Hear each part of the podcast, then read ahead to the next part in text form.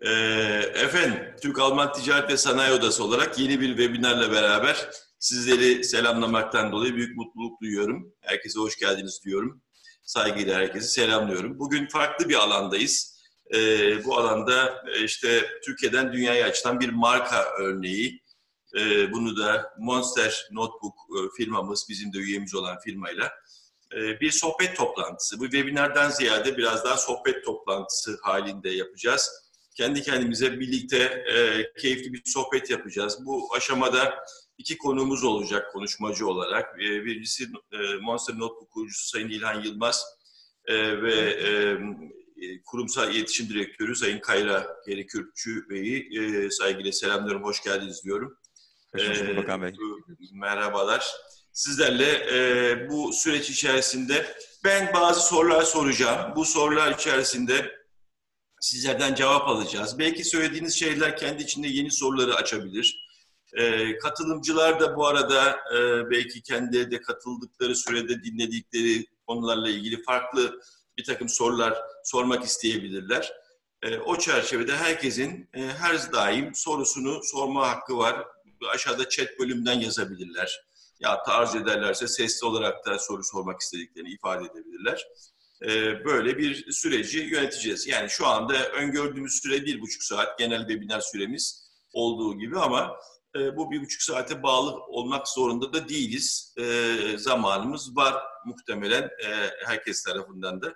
Büyük bir keyifle dinleneceğine eminim. Çünkü e, burada önemli bir e, markamızın, Türkiye'nin önemli bir markasının e, başarı hikayesini dinleyeceğiz aslında. Bizler için de e, ayrı bir kıvanç kaynağı olacak. Aynı zamanda da Monster Not, e, firmasının e, bizim üyemiz olması da bizlere ayrı bir kıvanç veriyor. O açıdan da tekrar teşekkür ediyorum. Premium çok, üyemiz çok teşekkür olarak ederim. da. E, estağfurullah. Sizleri e, burada aslında karşılamak isterdik ve bizim bir yerimizde yapmak isterdik bu toplantıyı. İnşallah şartlar müsait olduğu zaman bunu En- tekrarlarız. İnşallah şu bir Türkiye-Almanya arasındaki seyahat tam bir anlaşılır ve açılır hale gelsin. Ee, ondan sonra yapacağız. Şimdi e, o zaman İlhan Bey sizden başlayalım. E, hangi soruyu kim nasıl paslaşırsınız kendi aranızda bilemiyorum. Ben sorularımı İlhan Bey'e yöneteyim, e, yönelteyim. Oradan e, cevaplarız. E, kuruluşundan bugüne Monster Notebook kimdir, nedir? E, bir ilk kuruluş hikayenizi bize bir anlatabilir misiniz? Peki. Ee, bunu ben cevaplayacağım. Tamam. Siz o konuda deneyimlisiniz İlhan Bey. Oyun tarafındaki topları Kayra'ya atacağız. O bizim arada Tamam. en uzman arkadaşımız. Tamam. Ee, hikayemiz 2000 yılında başlıyor. Ee, 25 yaşındaydım 2000 yılında. Ee, 1999 yılında büyük bir deprem geçirmişti ülkemiz. Yani ekonominin oldukça sıkıntılı olduğu, işte enflasyonun %50-60'ların falan konuşulduğu bugün belki hiç tek haneleri konuştuğumuz dönemde o dönemleri hatırlarsınız belki Okan Bey ve çok değişik yani Maalesef o, o dönemler çok karışık dönemlerdi evet. Yani değişik dönemlerdi. evet. Öyle bir dönemde ben son çalıştığım şirketten ayrılmıştım. Yani 1993 yılında ben bilgisayar sektörüyle tanıştım. Üniversitelerde hikayemizi anlatırken işte o dönemde dünyadaki web sitesi sayısı e, e, 10 taneydi ben işte bilgisayarla ilk tanıştığımda falan dediğimde bayağı esprili işte Google'ın e, Instagram falan hiç olmadığı bir dünyadan internetin çok e, yeni yeni e, dünyamızda olduğu zamanlardan bahsediyoruz. Evet. E, 2000 yılına kadar olan süreçte de hep bilgisayar sektörünün içerisinde işte işe ilk başlamam bir şirketin, bilgisayar şirketinin teknik servisinde e, bir manada çıraklık yaparak, yer silerek, masa silerek, e, servise giden birinin yanında çanta taşıyarak, PC toplayarak falan başladı süreç. Yani işin en başlangıç noktası da gerçekten başlayan bir süreçten bahsediyorum. Tam bir mutfak başlangıcı yani. Tamam bir mutfak başlangıcı. Ben çocukluk döneminde hep bana sorduklarında ne olacaksın dediklerinde işte elektronik mühendisi olacağımı söylerdim. Süreç içerisinde de yolculuğumu bu manada devam ettirdim ama işte meslek lisesinde elektronik bölümüne gittim. Ee, sonrasında yüksekokul elektronik bölümünü bitirdim. Mühendis olamadım. Marmara Üniversitesi Elektronik Yüksekokul mezunuyum. Ama o dönemle birlikte, o üniversiteye ilk başladığım e, yılla birlikte bilgisayar sektörüyle tanıştım ve devamındaki süreç zaten hayatım bilgisayar tarafında değişmiş oldu. 2000 yılında e, bir karar anı gelmişti önümüze. İşte ben 25 yaşındaydım, 2 yıllık evliydim, askere gitmemiştim henüz. Böyle tam böyle bir Matrix'teki sahneler gibi bir sahne vardı diye anlatıyorum ben sohbetlerde. Hangi hapı seçeceğimizi düşündüğümüz eşimle böyle bir sahne anı gelmişti. Ee, cebimizde de işte bugünkü paralarla böyle 7-8 bin liralar diyeceğim mertebede bir paramız vardı. Yani girişimcilik açısından bakılacak en böyle şey e, sıfır noktasında bir noktada falan e, gibi bir tablo vardı önümüzde. E, bir şirkette, başka bir şirkette kurumsal bir şirkette yönetici olarak çalışmak çok kolaydı. Hemen gidip bir başka bir şirkette çalışmaya başlamam mümkündü. Askeri gitmek başka bir seçenekti. Yani o da önümde bir engeldi. Bir de ben iki yıllık okul mezunu olduğum için uzun dönem askerlik yapmam gerekiyordu ama ben bunu kırmızı hap olarak niteliyorum. Bu çok kolay görünmeyen zor bir seçenekti benim açımdan. Bir de bizim yeşil hapımız vardı. E, o da şirket kurmak. İşte sektörde tabii e, birlikte çalıştığımız firmalarda belli bir itibarımız oluşmuştu süreç içerisinde. Sağ olsunlar bize güveniyorlardı. E, o dönemde eşimin de sağ olsun desteğiyle kendi şirketimizi kurma kararı aldık. 2000 yılının Eylül ayında kendi şirketimizi kurduk. Başladığımızda yaptığımız iş bilgisayar firmalarına toptan bilgisayar malzemeleri satışıydı. Ama e, o andan itibaren bu işin vizyoner ya da gelecek vaat eden bir iş olmadığını biliyorduk ve hep bir marka arayışı içerisindeydik. E, 2001 yılı, 2000 e, yılında Eylül ayında kurduk. İşte o Türkiye'deki sahneler yine devam etmeye başladı o dönemleri hatırlarsınız. İşte 2000 yılının Aralık, Kasım Aralık dönemleri ilk döviz krizi patladı. Evet. Hemen arkasından 2001 meşhur anayasa krizi evet, karşı Şubat ayında. Evet. Şubat ayında. Evet. Sonraki dönemlerde zaten böyle çok sürekli dalgalanmaların olduğu, işte ekonomik ya da siyasi belirsizliklerin veya sıkıntıların olduğu süreçlerden bahsediyorum. 2001 yılının yaz döneminde seyrettiğimiz bir filmin içindeki bir animasyon bizim aslında hayatımızın değişmesine sebep oldu. İşte Türkçe'ye Sevimli Canavarlar diye çevrilen Monsters Inc. diye bir e, çizgi animasyon vardır Pixar tarafından yapılan. E, tam o dönem bizim işte yoğun bir şekilde e, marka arayışı içinde olduğumuz bir dönemdi. E, o tanıtım filmini seyrettiğimizde işte dedim yani bu bizim aradığımız marka fikri. E, ertesi gün marka tescil araştırmaları yapıldı. Baktık bilgisayar sektöründe bu marka tescil edilmemiş. Ve akabinde tescil ettirdik. Ama dediğim gibi ekonomik olarak sıkıntıların ve belirsizliklerin olduğu bir dönem e, ve bilgisayar sektörünün de çok güçlü olmadığı, henüz o dönemlerde özellikle güçlü bilgisayarlar yapmanın kolay olmadığı bir süreçti. 2005'lere kadar süreç e, böyle bir markanın e, marka olmasına rağmen hayata e, ancak 2005'li yıllardan itibaren e, geçirdik. E, sonrasındaki süreç zaten 2008 yılından itibaren özellikle mobil e, cihazların, akıllı telefonların hayatımıza çok etkin bir şekilde girmesiyle e, çok ciddi bir şekilde oradaki mobil ürünlere ihtiyaç e, artmaya başladı. E, buna bağlı olarak satış adetlerimiz arttı. Akabinde daha fazla reklam pazarlama çalışması yapabildik. Bugün Türkiye'nin özellikle oyun bilgisayarı dendiğinde bilinen, en çok bilinen markası konumuna gelmiş durumdayız. Geçen sene yaptırdığımız bir araştırmaya göre Türkiye'de en çok satılan 3 oyun bilgisayarı markasından, performans bilgisayarı markasından biri konumundayız. E, Türkiye'de İstanbul, Ankara, İzmir'de mağazalarımız var. Yurt dışı fuar katılımları ve yurt dışı açılımlarını da özellikle 2015-2016'dan itibaren ciddi bir şekilde başladık. Kuzey Kıbrıs'ta bir mağazamız var. Dubai'de bir ofisimiz var. Ve inşallah önümüzdeki yaklaşık bir ay, bir buçuk aylık bir süreç içerisinde tamamlanıp faaliyete geçecek. Almanya'da bir, e, Berlin'de Alexanderplatz Meydanı'nda bir deneyim mağazası açıyoruz. Yaklaşık 1000 metrekarelik. E, onunla birlikte Avrupa açılımı e, hayata geçmiş olacak. Şu an dünyanın 20 farklı ülkesinde e, marka tescil çalışmaları devam ediyor. Hedefimiz en başından itibaren markamızı bir dünya markası haline getirmekti. İşte başta bunu anlattığımızda tabii bütün işbirliğinde olduğumuz firmalar sağ olsunlar bizi desteklediler ama tebessüm ettiler. Yani bunun çok olası görünmediğini, hele hele sermayesiz başlayan bir marka için bunun mümkün olamayacağını söylediler ama bugün yaklaşık 20 yıl geçmiş durumda işe başladığımız sürecin üzerinden. Geçenlerde genel merkezimize taşındık. E, orada çektirdiğimiz bir fotoğrafı LinkedIn'de paylaştım da altına şey yazmıştım. Bu fotoğrafı çektirmek için 20 yıl bekledik yazmıştım. Bugün şunu söylüyorum. 20 yıl sonra o hedeflediğimiz başlangıç noktasına geldik. Artık o hedeflediğimiz global marka yolculuğu için e, başlanması gereken doğru noktaya gelmiş durumdayız. Bundan sonra asıl yolculuk başlıyor. Türkiye pazarı görece olarak büyük bir pazar ama dünya pazarı açısından bakıldığında yüzde birden daha küçük bir pazar.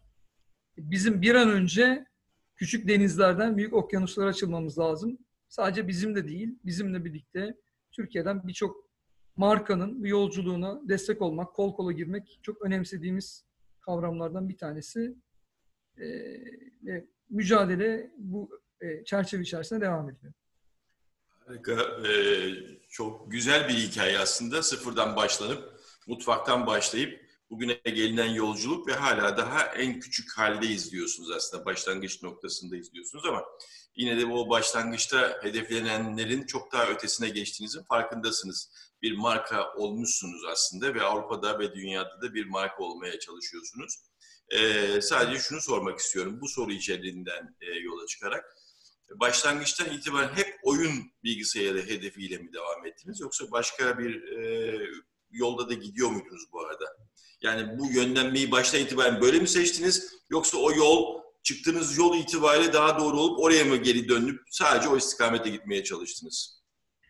Ee, bu biraz hayata bakış açımızla ilgili aslında. Yani çok e, ben iş yapma biçimi modeli olarak mutlaka verdiği sözleri tutan biri olmaya çalışıyorum. Yani hayatta duruşum bunun üzerine inşa edilmiş durumda. Sözü çok önemsiyorum.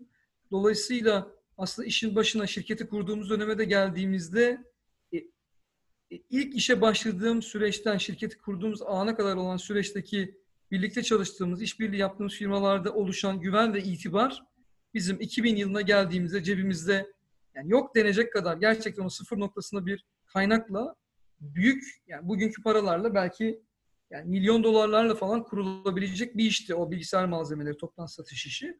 E, cebimizde paramız yoktu ama bu mertebe ürün tedarik edebilecek bir itibarımız vardı çok şükür.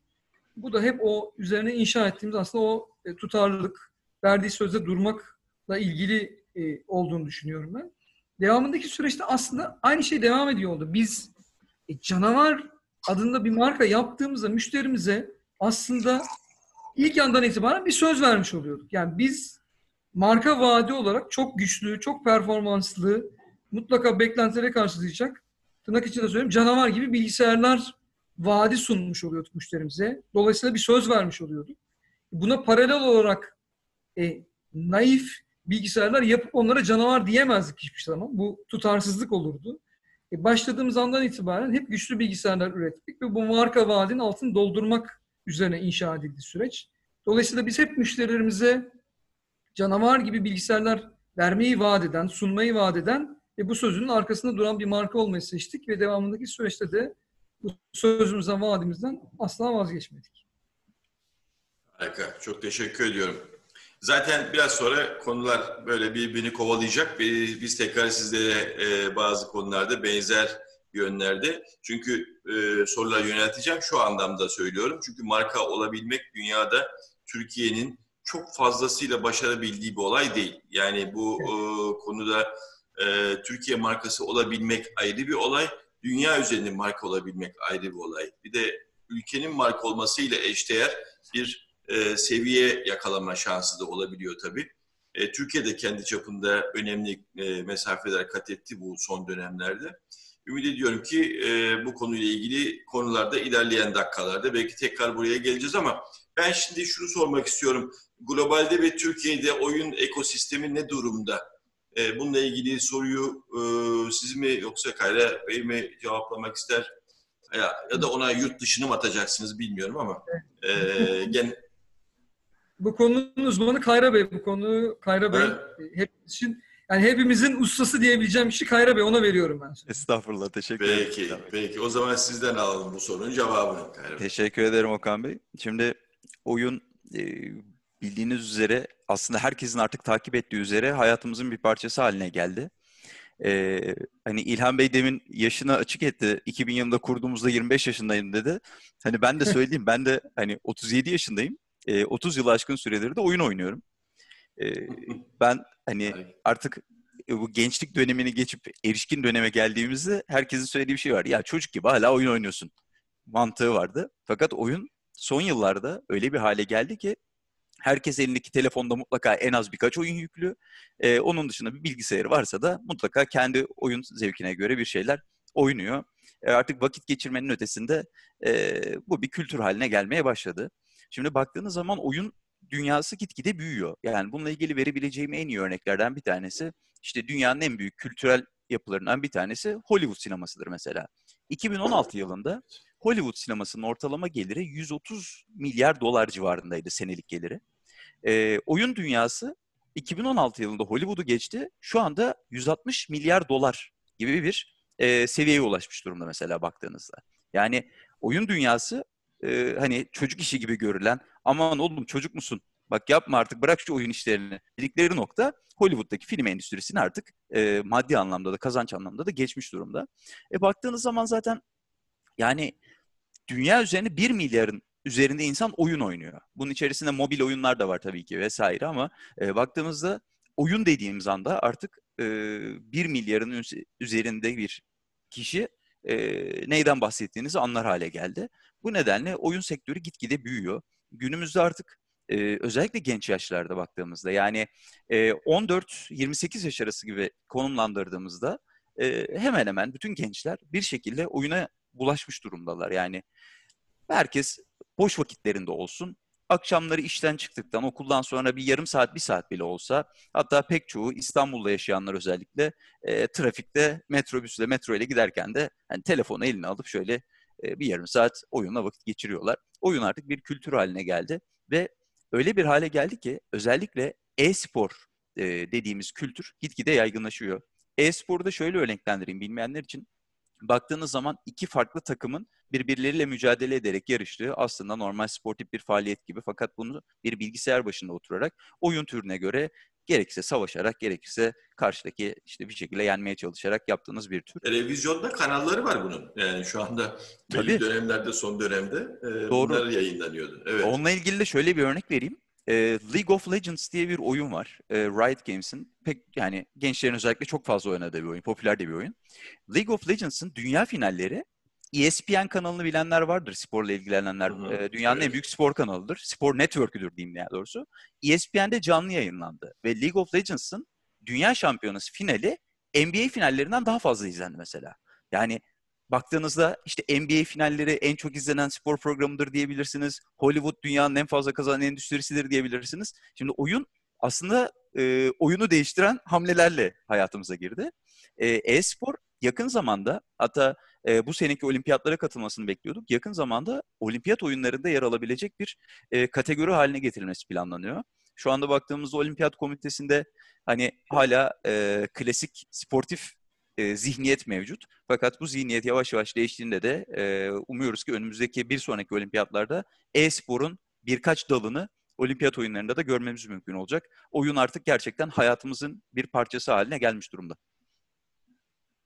Peki Türkiye'deki e, sistem büyüklüğü şu anda ne boyutta e, bununla ilgili? Türkiye'de yani 160 zaman... milyardan bahsediyoruz. Tabii. Dünya genelindeki e, bu piyasa payının.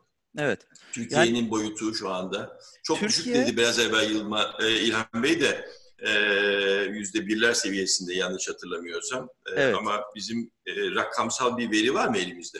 Tabii bazı e, sayılar var elimizde. Şimdi İlhan Bey'in bahsettiği aslında dünyadaki teknoloji ve oyun bilgisayarı ekosistemi içerisinde Türkiye'nin yeri evet gerçekten yüzde birlik bir konumda. Fakat oyuna baktığımız zaman burada istatistikler biraz daha değişiyor. Türk insanı olarak belli ki oyun sevmeyi yani oyunu teknolojiden daha fazla seviyor gibi bir durumdayız. E, Türkiye'de oyun dünya sıralamasında 18. sırada baktığımız zaman. E, burada yaklaşık 850 milyon doların üzerinde bir oyun pazarı var Türkiye'de. Yani Türkiye'de düşündüğünüzde hani ekonomik sıkıntılar yaşanıyor, dolar artıyor, yok euro şöyle böyle bunları konuşuyoruz ama bir yandan da oyun sektörünün büyümesi gerçekten yatsınamaz derecede. 850 milyon dolarlık bir pazardan bahsediyoruz. Dünyada 18. sırada. Ee, burada tabii mobil oyunlar e, ve konsol da hani bunların hepsinin içerisinde 400 milyon dolar civarı mobil oyunlar e, harcanan para. E, 450 milyon civarında PC ve konsollara harcanan para. Senelik de ortalama baktığınızda 150 bin adet oyun bilgisayarı satılıyor Türkiye pazarında. Yani her sene aslında baktığınızda bir 150 bin kişi oyun oynamaya devam ediyor veya oyunla tanışıyor diyebiliriz. Bu rakam da toplamda satılan bilgisayarların yaklaşık %15'i konumunda. Türkiye nüfusu şu anda 80 milyonu geçkin vaziyette ve yaklaşık 32 milyon oyuncu var. Yine baktığınızda yarıya yakın bir sayıdan bahsediyoruz. Yani üçte birden daha fazla bir oran var. Bunların genellikle 4 milyonu hardcore gamer diyebileceğimiz yani PC, konsol, mobil gibi çeşitli aygıtlarda da oyun oynayan bir kitle aslına baktığınızda. Türkiye bu anlamda zaten iyi bir yere gidiyor. Hatta geçtiğimiz günlerde sadece Türkiye'de değil tüm dünyada da konuşulan bir olay vardı. Peak Games'in e, mobil dünya mobil oyun devleri Zynga tarafından 1.8 milyar dolara satın alınması durumu. E, bu müthiş bir olaydı, evet. E, yani sadece Türkiye için değil, e, dünya için de çok büyük bir olaydı. Hatta bu sadece oyun dünyası için değil, ekonomik ölçekte baktığınız zaman Türkiye'deki en büyük satışlardan biriydi yani bu. E, Türkiye ekonomisine de katkısı. Hatta bazı istatistikler yayınlanmıştı. E, yıllık gelire 1.8 milyar dolar olmayan ülkeler var gibi. E, buna benzer bazı istatistikler yayınlanmıştı. Gerçekten bu ülkemiz ekosistemi, yani hem ekonomik sistemi hem de oyun ekosistemi açısından e, ülkemiz için çok değerli bir e, girişimin e, exit oldu diyebilirim. Türkiye'de bu anlamda aslında e, geri kalır bir yapıda değil. Oyunu seviyoruz, oyun oynamayı seviyoruz. Evet, harika.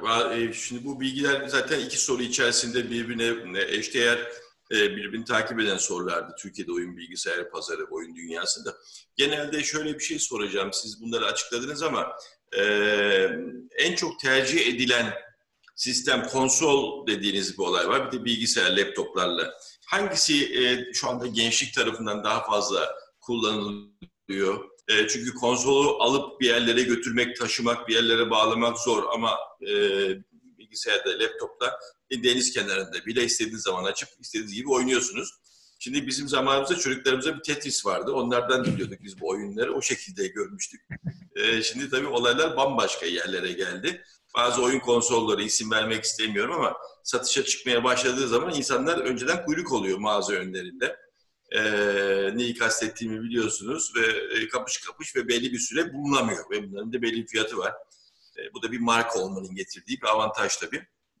Ve her bir oyun e, farklı fiyatlara satılıyor. Oyunlar dışarıda piyasada ikinci elde e, daha farklı fiyatlara alınıyor. İşte ilk çıkış rakamından değil de biraz kullanıldıktan sonra yenisi çıkarken ve gittikçe de geliştiriliyor. E, burada tercih, yeni gençliğin tercihi Türkiye'de hangi yöne doğru gidiyor e, sizce? E, yani oyun bilgisayarı daha mı önde konsola göre bakıldığı zaman? E, İlhan Bey siz mi cevaplamak istersiniz? Nasıl yapalım ben cevap yani, Bu da sizin için bir avantaj e, sağlar mı tabii bunun da devamında o da tabii. var. Şimdi Okan Bey şöyle açıklayabilirim. Konsol ve PC oyunculuğu aslında biraz e, hem kültürel olarak oyun anlamında hem de e, gereksinim anlamında birbirinden ayrılabiliyor diyelim. Yani konsol oyunları çoğu zaman bilgisayarda oynanmıyor. Bilgisayar oyunları çoğu zaman konsolda oynanmıyor. Konsol için dediğiniz gibi yani dünya devi birkaç tane zaten konsol üreticisi var ve dediğiniz gibi ilk günden inanılmaz satışlar yakalanıyor. Fakat totale baktığınız zaman bir konsol çıktıktan sonra yaklaşık 6-7 sene e, o piyasada zaten kalıyor ve yavaş yavaş da satışları devam ediyor. Lakin konsol için e, çok spesifik örnekler dışında gerçekten evinizde oturup e, televizyonunuza bağladığınız bir cihaz olarak bunu kullanabiliyorsunuz. Ve genelde konsol oyuncusunun e, tavrı da işte kanepede oturayım, televizyonun karşısında elimde e, kontrolcüyle oyunumu oynayayım tarzındadır. Bilgisayar oyuncusu ise biraz daha farklı. E, bu demin bahsettiğim aslında e-spor örnekleri daha çok PC yani bilgisayar sektöründe daha yaygın. Bununla birlikte bir bilgisayar aslında e, pek çok kişinin ihtiyacı aynı zamanda. Yani bunu sadece oyun anlamında düşünmemek lazım.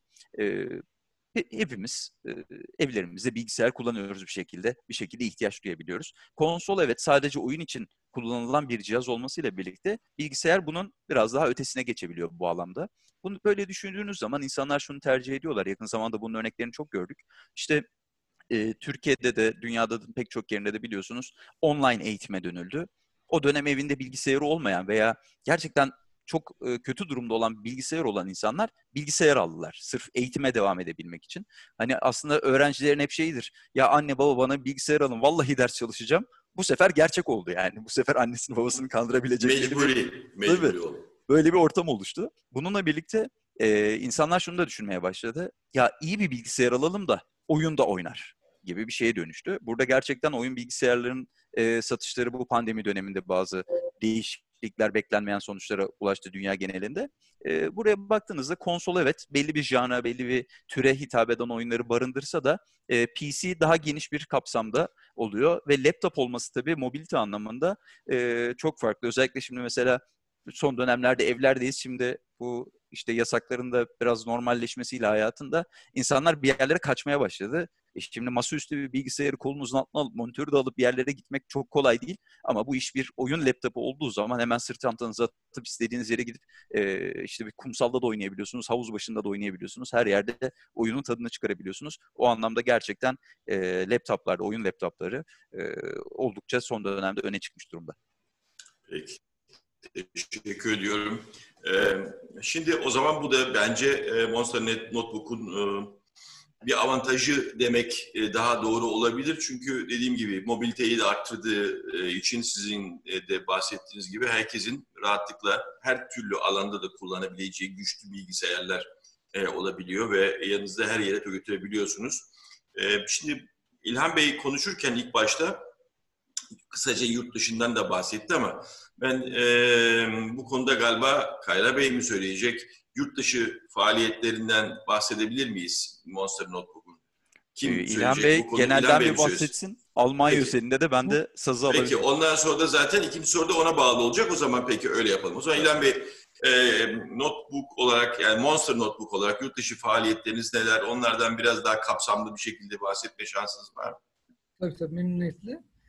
Ee, dediğim gibi yani yolculuğun aslında başladığı yolculuğa başladığımız ilk andan itibaren hedefimiz Türkiye'den küresel bir teknoloji markası çıkarmaktı. Bizimkisi bir manada e, bahsettiğim süreci ele aldığımızda garajdan çıkan bir marka hikayesi.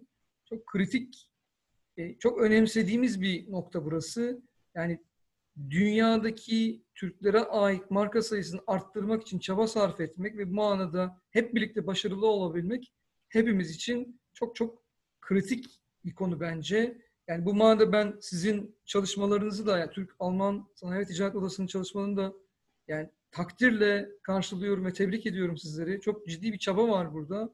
E, bu yolculukta bizlere destek oluyorsunuz. Teşekkür Tek başımıza bizim ya da bizim gibi markaların bir yerlere gelebilmesi inanın mümkün değil. Yani biz oradaki süreçleri çok derinlemesine yaşıyoruz. O yüzden tüm ekibe yani burada küçük bir katkısı olan herkese ben e, ayrıca samimiyetle tebrik et, tebrik etmek ve teşekkür etmek istiyorum. Teşekkür ederiz. Bizim e, ısrarla devam eden yolculuğumuzun belki en önemli adımlarından bir tanesi buradaki niyetimizi ortaya koymakla aslında başladı. Yani öncelikle belli bir, bir ülke içerisinde işimizi, markamızı olgunlaştırmak önemli bir aşamaydı. Bunun hemen arkasından yurt dışında fuar katılımları e, gibi adımları atıp oralarda e, markanın varlığının öncelikle yurt dışında da bilinir hale gelmesi önemliydi. O yüzden 2015'ten itibaren ilk adımları e, işte belki bu işin kalbi diyeceğimiz noktalara yaptık. 2016 yılında işte CS Amerika'da işte teknoloji e, ile ilgili en büyük fuarlardan bir tanesidir CS. Orada iki firmadan biriydik. İki Türk firmasında bir Vestel vardı. Bir de biz vardık yanlış hatırlamıyorsam. Devamındaki süreçte Almanya'da, Tayvan'da e, sadece üreticilerin katıldığı fuarlara katıldık. E, ve işte e, Orta Doğu'da yine Amerika'da başka fuarlara katılarak buradaki öncelikle niyetimizin ciddi olduğunu bir önceki masaya koymuş olduk. Sonrasında Kıbrıs ve Dubai e, mağazalarımız, Kıbrıs'ta mağazamız, Dubai'de ofisimiz o dönemde devreye girmiş oldu. Dubai'deki ofis aracılığı Arap coğrafyasına, Suudi Arabistan ve çevredeki coğrafyaya erişim başlamış oldu. Dünya markası olmak istiyorsak bütün coğrafyalara hitap eden adımlar atmak zorundaydık. Marka tescil çalışmaları bu taraf bir taraftan arka tarafta devam etmeye başladı. Yani Avrupa bizim için en önemli adımlardan bir tanesi. Bugün dediğim gibi yaklaşık 20 farklı ülkede e, markalarımızın ve alt markalarımızın tümü için marka tescil çalışmaları e, devam ettiriliyor. Bu çok kritik bir süreç. Yani sadece niyetinizi ortaya koymak da yetmiyor. Diğer taraftan da bu markalaşma konusu çok önemli ve kritik bir e, aşamada. E, bunun için biz son 5-6 yıldır neredeyse yurt dışında da markamızın tesciliyle ilgili faaliyetler devam ettiriyoruz. Almanya bu manda belki en önemli adımız adımımız olacak. Yani Almanya'da Türkiye'de de ve yani işimizin e, iş yapma modeli olarak biz geleneksel mağazacılık yapmıyoruz. Müşterilerimize direkt olarak ulaşıyoruz. E, Türkiye'de yaptığımız ve Almanya'da aslında çok daha derinlemesine yapacağımız şey e, bir deneyim mağazası oluşturabilmek. Berlin'de ve Berlin belki en kritik noktalarından biri diyebileceğimiz Alexanderplatz meydanında oluşturacağımız bin metrekarelik deneyim mağazası aslında e, sürekli açık bir fuar ve geleceğin teknolojileriyle ilgili bir deneyim alanı olacak. E, buradaki e, müşterilerimizle paylaşabileceğim, paylaşacağımız deneyimin uzun vadede markamıza çok ciddi bir katma değer katacağını e, düşünüyoruz. E, o yüzden Almanya yani Berlin'le başlayan Almanya ve Avrupa açılımı bizim için çok önemli ve anlamlı görünüyor. E-ticaret bizim en önemli e, alanlarımızdan bir tanesi. Yaklaşık işimizin %65'ini e-ticaret platformları üzerinden gerçekleştiriyoruz. E, Almanya'da da özellikle Amazon ve benzeri platformlarla da yakın zamanda inşallah başlayacak işbirlikleriyle çok ciddi oralarda hem marka bilinirliği anlamında adımlar atabileceğimizi hem de bu yolculuğun e, bambaşka bir noktaya evrimleşebileceğini düşünüyoruz. E, temelde söyleyebileceklerim şu an bunlar. Daha detayı, Almanya üzerindeki detayları da isterseniz Kayra açıklayabilir. Evet, o zaman o soruyu ben biraz daha açmak için e, şöyle sorayım. Teşekkür ediyorum İlhan Bey, sağ olun. E, artı e, destekleriniz ve fikirleriniz ve bizi e, destekle ilgili e, sözler için o TDİAK platformuyla, bizimle ilgili platformla ilgili bir iki soruyu en sonra ben koyacağım. Hangi açıdan koyacağım? E, bu konuda çünkü yurt dışında önemli tanınabilirlik sağlayabilmek için belli platformlara bütün dünyada tüm şirketin ihtiyaçları var. E, evet. O noktaya geleceğiz gayet tabii ki ama öncelikle tekrar teşekkür ediyorum. Peki o zaman Kayra Bey bu sözü size aktarırken şu soruyu sorayım. Neden Almanya ve neden Berlin?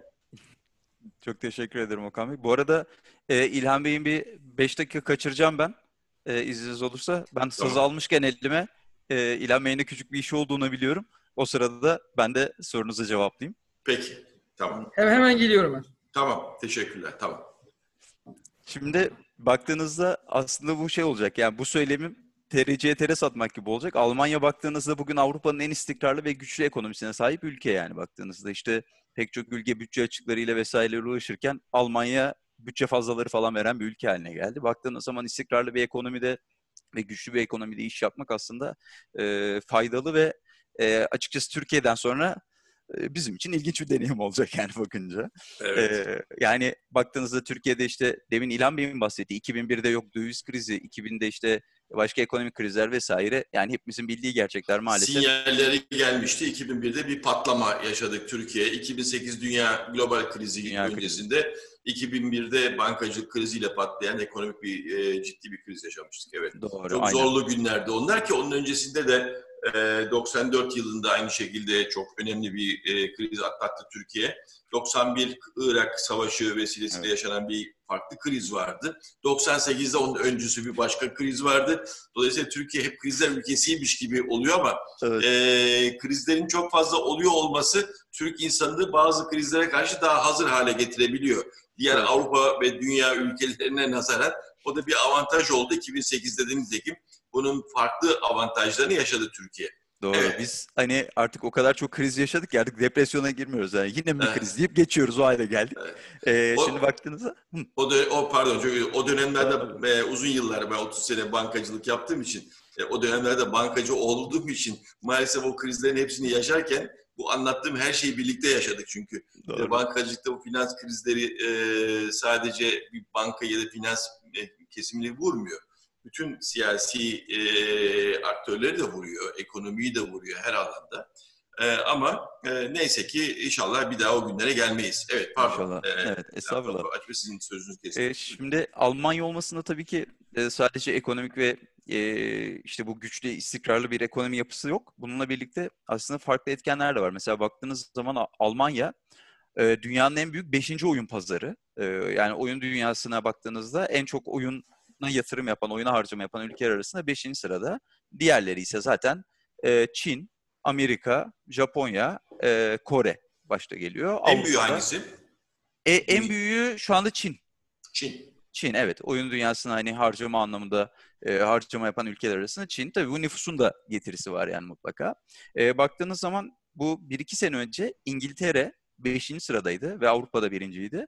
Ee, geçtiğimiz senelerde Almanya Avrupa'da birinciliği, dünyada da beşinciliği aldı oyuna e, yapılan harcama konusunda. Şimdi oyun bilgisayarları üreten bir firma olarak baktığınızda tabii ki e, bizim sadece teknoloji pazarına değil e, veya sadece nüfusu veya işte yani demografiyi veya ekonomiyi değil aynı zamanda oyun pazarını çok iyi takip etmemiz gerekiyor. Burada da oyun pazarını biraz kısıtlatarak hareket ettik ve e, Almanya'da tabii ki oyun pazarının iyi bir konumda olması da bizi buraya çeken noktalardan birisi oldu. Şimdi baktığımızda e, Türkiye'den hani dünyaya baktığımızda genelde Türkiye'deki pazar payı yani dünyaya oranla binde 5 ila binde 7 aralığında değişiyor. Fakat Avrupa pazarı Türkiye pazarına göre 20 kat daha büyük bir pazar. Yani teknoloji, oyun anlamında 20 kat daha büyük bir pazar. Yani yaptığınız e, bütün satışları oranladığınızda burada 20 kat daha büyük bir kitleye hitap etme imkanı var. Bir de hani e, ben burada yani Berlin'deyim ben. Burada pek çoğunuzdan daha yeniyimdir. E, biliyorsunuz ki burada Orta Avrupa'da bir başkentte bu işi yaparak Avrupa'nın her yerine çok rahat lojistik ve e, servis imkanı da sağlamayı e, durumu söz konusu. Çünkü işte serbest dolaşım, Avrupa Birliği genel yapıları, sınırların ortadan kalkmış olması vesaire e, Avrupa'nın her yerinde iş yapabilme kolaylığını beraberinde getiriyor. Bununla birlikte tabii biz e, Almanya konusunu öncelikle hani yaptığımız pazar araştırmaları sonrasında e, kararımızı verdik. Bu sefer tabii Almanya'nın neresi olacağı sorusu vardı. Çünkü Almanya'da işte hem eyalet sistemi yapısı hem e, farklı şehirleşme e, kültürel yapılarından dolayı bunun seçimini yapmak durumundaydık. İşte Münih olabilir mi? İşte Düsseldorf, Frankfurt, Hamburg, Berlin neresi olsun, nerede bu yatırımı yapalım, bir mağaza açalım ve bunu nerede konumlandıralım diye baktığımızda Berlin olmasına karar verdik. Burada da Berlin şimdi baktığınızda Almanya'nın e, en yani en gençler anlamında yoğun şehri diyebilirim. E, hem nüfus yüksek ve baktığınız zaman genç nüfusunda çok yüksek olduğu bir e, e, şehir. Aynı zamanda tüketici elektroniği alanında da yeni teknolojileri en yakından takip eden şehirlerden birisi olarak gözümüze çarpıyor yaptığımız araştırmalarda. E, yeni neslin demin de bahsettiğim gibi çok aktif olduğu, e, aynı zamanda hem iç hem dış göç olarak da e, genç neslin, beyaz yakalıların çok sık e, rağbet ettiği şehirlerden birisi. E, burada oyun ekosistemi de çok e, dinamik yapıda. Burada hem bildiğiniz üzere işte Londra'nın bu Brexit sürecinden sonrası e, Avrupa tarafında biraz daha dışlanmış durumda kalmasıyla Berlin aslında bir start, startup merkezi de haline geldi Avrupa'nın. Evet. Bu nedenle genç yatırımcılar da çok fazla geliyor. Şimdi demin oyun ekosisteminden bahsetmiştim zaten gençlerin çok fazla rağbet ettiği bir sektör haline geldi oyun sektörü. Burada startupların pek çoğu da aslında baktığınızda ya işte finansal elektronik ya dijital e, yatırımlar veya oyun üzerine. Şimdi baktığınızda burada pek çok oyun yayıncısı ve oyun yapımcısı hem küçük hem büyük firmalar var Berlin'de. Bunların hepsini bir arada konumlandırdığımızda hani Almanya e, daha sonrasında küçülttüğümüzde de ölçeği e, Berlin'in olmasını doğru bulduk. Bu Berlin mağazamızla birlikte de Avrupa'ya attığımız adım e, Monster'ın aslında globalleşme yolculuğundaki en önemli adımlardan biri olarak karşımıza çıkıyor. Peki çok e, teşekkür ediyorum bu bilgiler için. İlhan Bey bu arada hoş geldiniz tekrar. Ee, ben ilave istiyorum müsaadenizle. Tabii ki, tabii ki, tabii ki. Buyurun. Yani Kayra'nın söylediklerine ilave olarak tabii şunu söyleyeceğim. Avrupa pazarının toplam büyüklüğü, yani toplam Türkiye ile karşılaştığında 20 kat daha büyük ama buradaki en büyük pay yine Almanya'nın. Kayra bahsetti ama yaklaşık Türkiye pazarından 6-7 kat daha büyük bir oyun pazarı var Almanya özelinde. E, Türk nüfusun yoğunluğu bizim için kritik. Almanya, Berlin, yani Berlin Türkiye'deki iller de sıralandığında herhalde birçok ilden daha ön sırada bir Türk nüfusun olduğu bir yer konumunda. Doğrudur. Veya şu, şu çok kritik, Türkiye'den özellikle Avrupa'ya ve Almanya'ya eğitim için giden gençler var. E, Türkiye'den ve dünyanın birçok ülkesine gidenler var tabii ki ama bize şöyle sorular geliyordu mesela. İtalya'da mimarlık okumaya gideceğim. Herhangi bir soruna karşılaşırsam işte ürünü nasıl size ulaştırabilirim? Sorunum nasıl çözülebilir?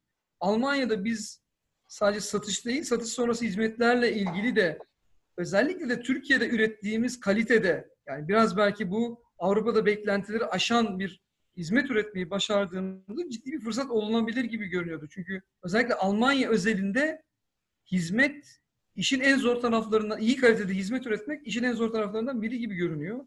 Biz Türkiye'de İşte oynayamadığınız sloganımız böyle. Oynayamadığınız oyun olursa anında iade garantisi diyoruz. 15 gün koşulsuz iade garantisi veriyoruz. İşte serviste Türkiye'de yasal süre 20 iş günü olmasına rağmen biz onu bir 3 iş gününde tutmaya çalışıyoruz. Hızlandırılmış sevkiyatla ürünü bir an önce ulaştırmaya çalışıyoruz gibi değerler, hizmetler Almanya için baktığımızda e, çok hızlı bizi e, diğer markalardan ayrıştıracak fırsatlar gibi görünüyor.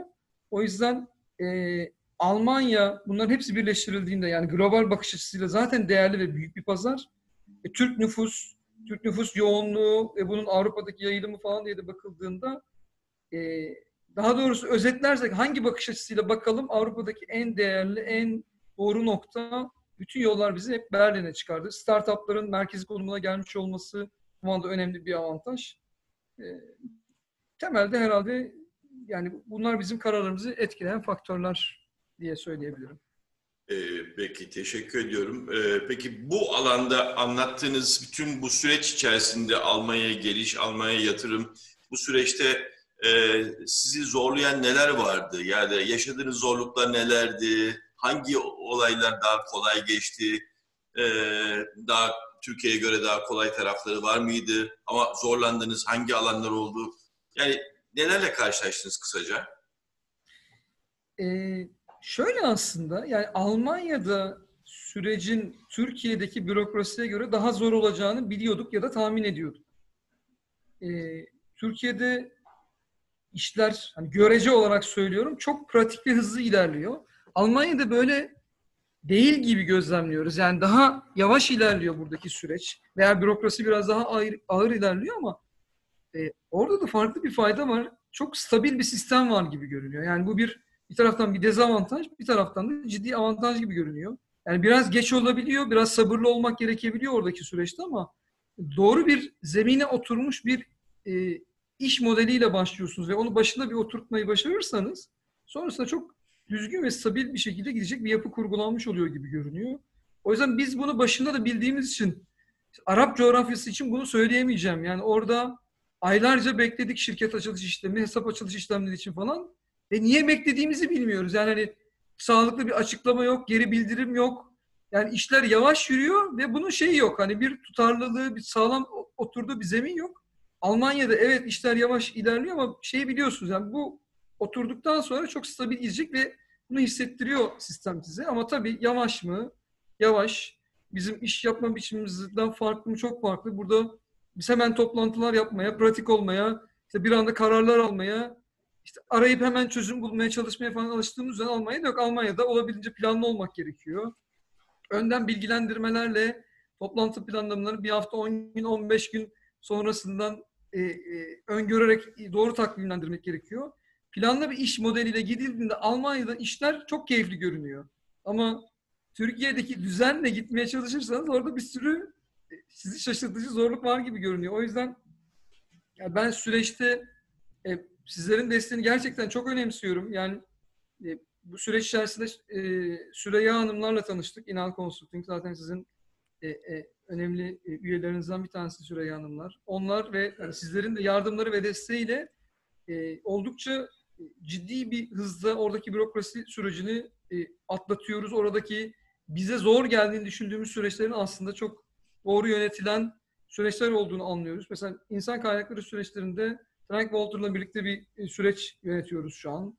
E, oradan işte Arvato'yla bir işbirliği yapıyoruz. E, bunların hepsi aslında e, bize şunu e, öğretti diyebilirim. Yani o coğrafyanın dinamiklerini doğru bilip anlarsanız sonrasında e, aslında çok e, zor bir şey yok. Sabırlı olmak gerekiyor. Almanya ve Avrupa'da temelde gördüğümüz şey, özellikle Almanya üzerinde sabırlı, doğru bir sağlam zemine oturmuş bir iş modeli oturtmak önemli. E, süreç içindeki destekleriniz için ben tekrar çok teşekkür ediyorum. Hem size hem e, yani birlikte hareket ettiğimiz, bizleri destekleyen süreç içinde yardımda olan tüm arkadaşlarımıza. E, yani zorluk demeyelim, yönetilmesi gereken Türkiye'deki yapıdan farklı iş yapma biçimleri demek. Biz de bunları öğrendik, öğreniyoruz. Çok da mutsuz değiliz aslında. Türkiye'de de belki şikayet ettiğimiz birçok şey Almanya'da yok. Yani başka faz farkları var aramızda. Ama biz burada özellikle ekonomik açıdan ciddi dalgalanmalar yaşıyoruz. Avrupa Avrupa günlük güleştik bir süreç geçiriyor o dönemde. O yüzden bizim için bir manada da Avrupa açılımı, Avrupa atılımı e, önemli bir e, B planı veya belki de ana plan haline dönüşüyor. Çünkü global marka olduğumuzda hedeflediğimiz yolculuk işte Türkiye'deki satışlarımız o globaldeki oranlar gibi bir orana gelmesi. Yani Türkiye'deki satışlarımız Kayra gülümsüyor. Hedefleri buna göre belirliyoruz çünkü. Dünya satışlarımızın yüzde bir olduğunda başarılı olacağız diyorum ara sıra sohbetlerde.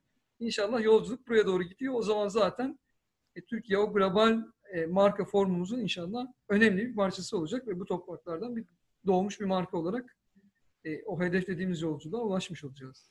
İnşallah ben de e, böyle bir olayı duymak ve yaşamak tan büyük gurur duyacağım e, bir Türk olarak tabii ki. E, anladığım kadarıyla e, biraz evvel Kayra Bey de anlatırken söylemişti. Türkiye'deki bu en son satışta 1.8 milyarlık e, hedefin üzerinde bir hedefe doğru e, ilerleme, yelken açma hareketi diyebiliriz belki Almanya'ya gelme ama e, ben müsaade ederseniz İlhan Bey, Kayra Bey'e bir sorayım. Esas buradaki o pratiği yaşayan, zorlukları yaşayan kişi olarak siz burada neler yaşadınız? Yerindesiniz, geldiniz Berlin'e, burada bu işleri yapalım dediniz, bir yer kiraladınız. İşte o yerin yapımı ile ilgili projesi, çalışması, inşaat firmaları, adamların getirilmesi, işte izinlerin alınması, süreç olarak nelerle karşılaştınız soru, zorluk olarak anlatabileceğiniz neler var? Okan Bey nelerle karşılaşmadık ki yani hani hiç Kitap alışık olmadığımız hiç alışık olmadığımız her şeyle karşılaştık. Evet. Kayra bize hiçbir şey söylemedin. Şimdi burada mı anlatacaksınız? ya İlhan Bey artık tutamıyorum ya. Peki. Ya, e, aslında daha önce sizle de konuşmuştuk Okan Bey. Hep e, İlhan Bey'in demin söylediği şey çok güzeldi. Yani biz Türkiye'de çok pratik yaşamaya alıştık. Özellikle e, yani İstanbul'daysanız hayat hep bir hengame içerisindedir. Türkiye'de de hep bir koşturmaca yani İstanbul'a gelenler ya da büyük şehirlerde yaşayanlar bilir ki kimse yürümez. Herkes bir koşma halindedir. Ee, yürüdüğünüz zaman arkadan ittirirler hadi koş diye yani. Çünkü herkesin bir acelesi vardır. Bir güne dört toplantı, beş toplantı sıkıştırırız. Bir şekilde de hepsini yaparız da yani. Hani öyle veya böyle. Bir şekilde de hepsini yaparız. Almanya'ya geldiğimizde işte diyoruz ki ya çarşamba günü toplantı yapabilir miyiz diye bir önceki çarşambadan söylüyoruz. Diyorlar ki bize çarşamba günü toplantımız var yapamayız diyor. İkinci soruyu soruyorum. Kaçtasın toplantınız diyorum. 11'de diyor. E tamam biz 2'de yapalım diyorum. Ha, o olur diyor. Şimdi ama yani bir Alman kafasında şunu planlamış. O gün bir tane toplantım var işte yani. Hani bir tane toplantı o günüm toplantı. Hani onu zaten planlamış. İkinciyi biz işte diyorum ya 4-5 taneye alışmışız peş peşe arka arkaya. Ondan sonra yani... Hayır çok özür dilerim. Bir şey ilave edeceğim. Sen söyleyince aklıma geldi. Müsaadeniz olursa. Lütfen. İlk, ilk mağazayı kiraladığımız zamanki konuşmaları hatırlıyorum. Şimdi e, Cuma günü gelmiştik. Cumartesi de Türkiye'ye döneceğim. Uçuşum var. Cuma günü e, ma- şeyler baktık. Yani kira mağaza kiralamak üzere Berlin'de dolaştık. En son şu an kiraladığımız mağazanın bulunduğu yere baktık ve dedik ya keşke burayı görebilsek. İşte acaba cumartesi görebilir miyiz? İşte bir işte şeyde camda yazılı emlak emlakçı numarası falan var. Kendi içimize konuştuk dedik ki mümkün değil yani yarın bu mağazanın açılıp da gösterilmesi gibi bir şey teknik olarak mümkün değil. Hele ki cumartesi yani bir de. Evet cumartesi. yani Türkiye'de olduğu gibi camdaki emlakçı numarasını arayacaksınız. Yarın görüşmek isteyeceksiniz ve o mağazayı göreceksiniz. Bu Almanya'da mümkün değil. İlk konuştuğumuz buydu. Ama gördük değil mi cumartesi kay? Tabii tabii tabii. Siz gördünüz. Evet. Siz gördünüz. Ben ben uçuşa yetişemedim ama siz gördünüz bir şekilde o mağazayı. Evet evet. Yani biz şaşırtıcı şeyler de oluyor. Bazen hani evet. biz bazen e, Türk pratikliğiyle hareket ediyoruz. Bazen de çalışıyor bunlar yani. Hani siz direkt karşımızda doğrudan bir Alman kültürüyle karşılaşmıyoruz yani. Hani ancak 15 gün sonra görebilirsiniz de karşılaşmadığımız zamanlar da oluyor. Yani şey çok... Almanya'nın düzeni de bozulmuş diyebilir miyiz? Diyemeyiz ya, değil mi? E, ya bilmiyorum. Berlin'de bozulmuş galiba. Hani onu evet, bilmiyoruz ama. kolaylıklar geldi. Evet. Yani şey çok ilginçtir. Ee, hep bunu anlatıyorum. Burada da söyleyeyim. Mesela e, burada işte Türk bir Vodafone şubesine gittim. Dedim evime internet bağlatmak istiyorum dedim. Aa hemen yapalım işlemleri dedi. Aa dedim ne güzel. Hop hemen 5 dakikada yaptılar. Tamam dedi hallettik dedi. Nasıl hallettiniz dedim. Yani internet falan. E tamam bağlanacak dediler. Aa okey ne zaman dedim. İşte 3-5 hafta içinde bağlanır dedi. Ya Türkiye'de 3-5 saat içinde bağlıyorlar hani 3-5 hafta gerçekten Aynen. dedim. O en iyi ihtimalle dedi. Yani normalde 6 haftada dedi hani biz hızlandırdık 3-5 haftaya gelir dedi. E iyi dedik. Hakikaten öyle oldu. Yani Türkiye'de üçüncü saat oldum. Saate bakıyordum. Arıyordum. Ya internetim bağlanmadı hala diyordum. Tek tuşla açıyorlardı. Yani bu hani örneklendirdiğim şeyler hep e, tırnak içine söylüyorum bir Alman yavaşlığı adını koyduğum benim bir yapıyla karşılaştık burada. Aslında bu belki de İlhan Bey'in de söylediği gibi olması gereken düzen bu. Çünkü insanlar gerçekten koşmuyorlar. E, bir yandan da hani işlerini yapacakları zaman işlerine odaklanıyorlar. Fakat bir dakika sonrasında sosyal hayatlarına veya kendi işlerine odaklanacak vakitleri bulabiliyorlar. Biz Türkiye'de hani her şeyi pratik yapalım, bir gün içerisinde 20 tane iş çözelim mantığında e, belki de hayatı kaçırıyoruz. Almanya'da belki de bunu iyi bir şekilde bölmüşler ve bunu yaşıyorlar. Tabii ki zorluklarını yaşadık. Yani inşaat sürecinde pek çok Alman firmayla görüştük, Türk firmayla görüştük. İşte en son bir Çek firmasıyla anlaştık. E, çünkü bizim pratikliğimize en yakın onları bulabildik. E, onlarla çalışmaları yaptık. Fakat tabii pandemi sürecinde sınırların kapatılmasıyla bu firmanın Almanya'ya gelememesi durumları ortaya çıktı. Burada başka çözümler ürettik falan. Yani e, bu konuda gerçekten işte TDYK'daki bağlantılarımızın, sizlerin buradaki destek gerçekten çok önemli. Yani e, ben size daha önce de söyledim bir sıkıntı yaşadığımızda yani yaşayacak olduğumuzda en azından sırtımı sağlam bir yere yaslayabileceğimi biliyorum. Desem ki ya Okan Bey böyle bir şeye ihtiyacım var nasıl hallederim dediğimde biliyorum ki arkamda böyle bir güç var ve bu gerçekten güven veriyor. Hani ben de Berlin'e yerleşeli 9 ay oldu. Ben de burayı yeni öğreniyorum. Kaldı ki Almanca bilmiyorum. Hani İngilizce ile hayatımı geçindiriyorum veya bazen Türkçe ile e, hayatımı geçiriyorum burada. Ama biliyorum ki bir sıkıntı yaşadığımda işte sizlerin desteği burada gerçekten bizim için çok önemli. Ama buradaki o Alman yavaşlığına alışıp e, buranın düzenine alıştığımızda da işlerin e, çok stabil, altının dolu dolu ilerlediğini de görüyoruz. Bu konuda da tekrardan sizlere bir teşekkür edelim. Estağfurullah. Çok teşekkür ediyorum. Çok naziksiniz. Ee, biz görevimizi yapıyoruz ee, seve seve. Ee, uzun yıllardır burada e, görev yapan kişiler olarak da böyle bir platformda Türkiye'den gelmiş kişilere yol göstermek bizim de zaten görevlerimizden bir tanesi. Destek tamam. olmak her halükarda. Onun için varız. Onun için var olmalıyız zaten birbirimize destek için. Ee, ben size iki tane anekdot anlatayım o zaman. Ee, örnek için burada mesela önemli bir radyo televizyon kurumunun burada bir bürosu açılacaktı. Ee, hani reklam olmasın diye bir şey isim söylemek istemiyorum. Ee, yıllar evvelsinde ben de burada banka müdürü olarak çalışırken şimdi adam da cuma günü e, bütün malları işte o gün ofis açılacak, bütün mallar gelecek ve onlar sistemler kurulacak ve yayına başlayacaklar. Yani Türkiye'den resmi yayın olacak. Ee, ve o aşamada işte cuma günü geç saatte geleceği anlaşıldı. Ee, ve o adam da gelirken bize telefonlar o zaman cep telefonları da biraz e, yani 99'dan bahsediyorum, 98'den bahsediyorum. E, cep telefonları bende vardı ama e, bu kadar da işler değildi birçok şey. E, adam yoldan telefon açmış ben geliyorum ama işte akşam saat 8'de ancak orada olabileceğim kamyonda ama paramı almadan gitmem. Şimdi e, tabii şimdi Alman bankasında bir müdürün e, bu parayı bankada, bankaya gelecek, protokolü görecek, orada imza verecek, parasını alacak, gidecek. E, yapılması mümkün değil. Biz ne yaptık? Parayı çıkarttık, masamıza koyduk, bekledik. Gazeteyi aldık, okuyoruz. İşte adamlar geldiler, işte yukarı çıktılar. Biz orada paraları verdik, gittiler. Ve o akşam bütün mallar indirildi ve e, stüdyo kuruldu ve yayını açıldı. Şimdi bir Alman bankasına her zaman bana e, o yetkili kişi sağ olsun her zaman bunu söyler. Bir Alman bankasında çalışmış olsaydım benim böyle bir şey yaptırma şansım sıfır. Yani öyle bir şey düşünülemez, teklif dahi edilemez. E, bu bizim pratikliğimizden kaynaklanıyor, desteğimizden kaynaklanıyor tabii ki doğal olarak. Ama bu anlattığınız zorluklar hani kendi içinde ülkenin kendi e, şartları da var ama yerde anekdot önemli değil. O da inşaatla ilgili. E, burada şubeyle e, yeni bir şube açacaktık. Oraya giderken hep dediler ki bana bir tecrübeli bir arkadaşımız vardı bankada. E, derdi ki ben gelemiyorum her gün sen gidiyorsun oraya. Bir gün olur bu işçiler işe başladığı zaman hepsi aynı yerden başlamak için kavga ederler ve iş gitmez. O zaman onları ayıracaksınız. Herkesi bir başka köşeye göndereceksiniz. Oradan başladıkları zaman iş bir anda bitmeye başlar. Size de tavsiye edeyim o anlamda. E, bu zorluklar e, bunları daha evvelden bilseydiniz daha önceden yine de Almanya'ya e, gelme kararını verme konusunda bir endişe taşır mıydınız? Yoksa yine de gelirdim der miydiniz? Yine de gelirdik. Biliyorduk, biliyorduk aslında yani e, böyle bakıldığında Almanya'da benzeri bir süreç yaşayacağımızı tahmin ediyorduk. Çok tahmin ettiğimizden farklı bir şeyle karşılaşmadık. Yani Türkiye gibi bir ortamın olacağı, olmayacağını tahmin ediyorduk.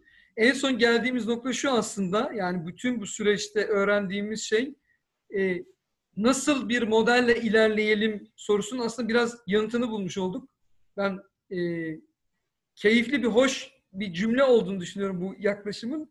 E, Almanların beklentilerini karşılayacak bir iş modeliyle çalışıp Akdenizli gibi hizmet üretmek gibi bir şey, bir form noktaya geldik şu an.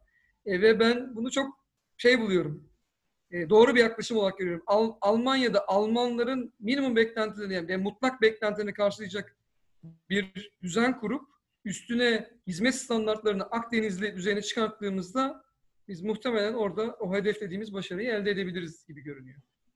Çok doğru. Aslında iki sistemi biz de bizim e, fleksibilitemizi Alman disipliniyle e, bir araya getirdiğimiz zaman dünyada açamayacağımız kapı yok. E, o yeter ki o e, şevkimizi e, iş, iş, iş e, ne diyelim işle ilgili isteğimizi, arzumuzu, şevkimizi her türlü alanda kullanmayı biliyoruz da onu disiplinle sürdürebilme çok önemli bence. Onu sürekli evet. hale getirebilmek. Ama siz bu arada tabii ki bu süreci yapalım derken, burada burayı kuralım derken bir de şanssız bir döneme denk geldiğinde işte tam bu korona zamanı, Covid-19 e, pandemi süreci. Bu süreçte bir sürü e, halen de var olan e, bir takım tedbirler alındı. İşte seyahat yasağı var. Başta işte konuşuldu. Seyahat yasağında siz gelemiyorsunuz. İşte biz gitsek de geri dönüşte karantina vesaire vesaire. İşte burada alınan önlemler. O sıralarda sizler ek bir zorluk getirdi mi bu dönem e, sizlere? Bu işlerin yapılmasına zaten bazı zorluklar yaşıyordunuz ama e, işte alışmadığınız bazı farklı sıkıntılar yaşıyordunuz. Bir de Covid sürecinde ilave üzerine gelen başka zorluklar oldu mu? Şöyle bir şey oldu mesela. Özellikle mağaza bu e, dizaynı, dekorasyonun tamamlanma sürecinde Türkiye'den gelmesi gereken bizim özel bir tasarımımız var, mağaza tasarımımız. Bunu uygulayacak arkadaşlar gelemediler. Şimdi evet. bu ürünler gelebiliyor oldu karayoluyla vesaire ama bu ürünleri aldığınızda orada uygulayacak kişiler gelemediğinde e, özellikle bir iş yapacak ve Almanya'da e, ve sokağa çıkmayla ilgili yasakların ve sıkıntıların olduğu bir dönemde bu hani bilinmeyen sayısının arttığı bir denkleme dönüştü. Evet. E, bu işi yapacak birini bulmak gerekliliği gibi bir tablo çıktı karşımıza. Bu, bunu çözmekte zorlandık. Yani bu uzun zaman aldı. Veya buralarda bu, bu işi yapabileceğini söyleyen ama böyle tam emin olamadığımız e, kişi ya da firmalardan aldığımız tekliflerde normalin çok üzerinde tekliflerle karşı karşıya kaldık. Çünkü bir zorunluluk tablosu çıktı karşımıza. Yani mağazayı bir an önce bitirmemiz gerekiyordu. E, bu, bu işe talip olan kimse sayısı azdı. Orada da fiyat çok yükseldi falan gibi tablo e, çıktı karşımıza ama finalinde bugün geldiğimiz noktada halen Türkiye'deki o ekipler gidemediler ama biz Almanya'da bu işi yapabilecek birilerini bu vesileleri bulmuş ve işimizi çözmüş olduk. Aslında e, bu süreçte yaşadığımız zorluk bir şekilde zorunlu olarak bizi çok donanımlı hale getiriyor. Çünkü olası en e, düşük e, kaynak imkanların olduğu bir dönemde biz son derece zor e, parametreleri geçerek iş yapabilmemi gereksinimi gibi bir tablo çıktı ortaya. Aslında sistemi en başında en zorlu şartlarda test ediyoruz gibi bir şey oldu ben bunu bir şey dezavantaj olarak görmüyorum. Avantaj olarak görüyorum. İşte bu dönemde Türkiye'de ve yaptığımız bütün çalışma aslında toplamına bakılacak olursak mesela çok başarılı olduğumuz alanlardan bir tanesi de uzaktan çalışma kültürü.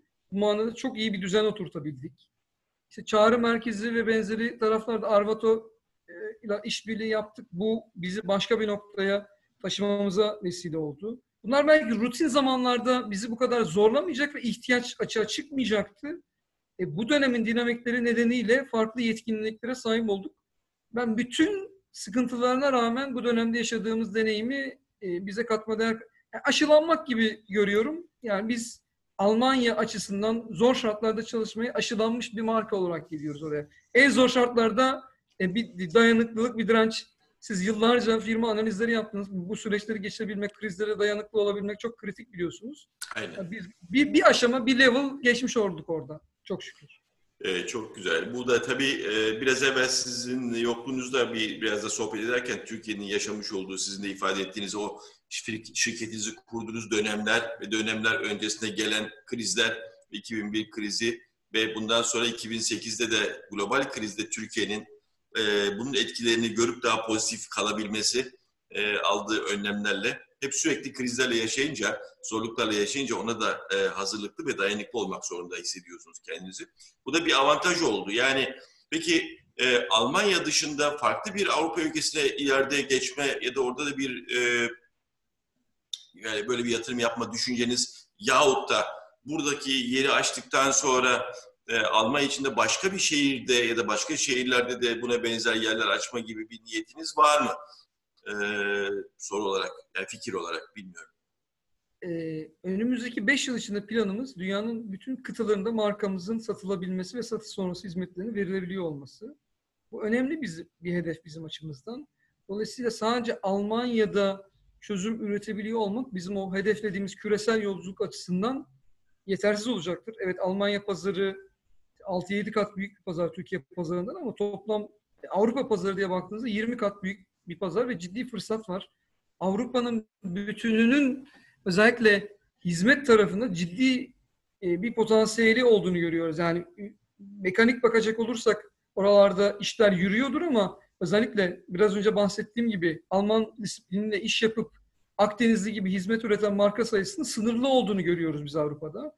Biz bu, bu kültürle işte bu deneyim mağazacılığını, e, e-ticaret platformlarıyla işbirliklerini işin içerisine dahil ettiğimizde e, Avrupa büyük bir pazar gibi görünüyor. Bizim Avrupa, Almanya'nın genelinde, e, Almanya da büyük bir coğrafya. Türkiye'de olduğu gibi e, orada da belki İstanbul, Ankara, İzmir modeline benzer bir modelle birkaç kritik noktada belki olmamız gerekecektir zaman içerisinde. E, lojistik anlamda bunun belki e, şey avantajları ya da fırsatları olabilir. E, ama başlangıçta benim yani süreç içerisinde e, en önemli kazanımlarımızdan bir tanesi, çok beğendiğim yine ifadelerden bir tanesi, biz hedef olarak önümüze sabırlı büyümeyi koyuyoruz. Yani burada ne olursa olsun büyümek değil, sabırlı büyümek çok önemli bir yaklaşım bence. E, Avrupa'da da tekrar geri adım atmayacağımız, yani konuşmanın, sohbetin başında söylediğim gibi biz olabildiğince tutarlı, olabildiğince verdiği sözlerin arkasında duran bir hem kişisel olarak hem marka olarak bu duruştan ayrılmayan bir e, tarzımız var. E, devamındaki süreçte de hem ürün tarafında hem satış sonrası hizmetler hem vaatler tarafında inşallah asla geri adım atmamak arzusundayız. O yüzden adımlarımızı çok dengeli, dikkatli bir şekilde atmak çok önemli. Planladığımız tabii büyük pazarlardan bir tanesi İngiltere. İngiltere'de de bir şey yapmak. Ee, orada da e, yeni bir açılım gerçekleştirmek önemli. Ee, ama Almanya'daki yolculuğumuzu öncelikle belli bir olgunluğa getirip yani Türkiye'den Türk lirası e, kazanarak euro ya da yabancı para birimlerini finanse ettiğimiz bir modelden çıkmak çıkmaya zorunlu olduğumuzu görüyoruz. Çünkü burada 1 lira kazanıyorsunuz. Almanya'da 1 euro olarak harcıyorsunuz bunu.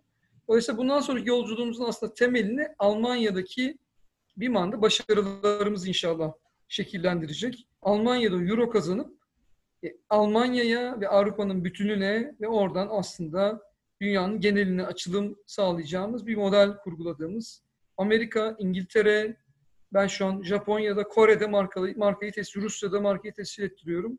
Dünyanın bütün coğrafyalarına nasıl ulaşırız, nasıl doğru modeli buluruz, işbirlikleriyle mi gideriz, kendimiz mi gideriz bunları sürekli sorguluyoruz. Ne bileyim Kuzey Avrupa çok önemli bir pazar gibi görünüyor. Bu çok hızlı büyüyen, çok oyun pazar açısından da değerli bir pazar gibi görünüyor.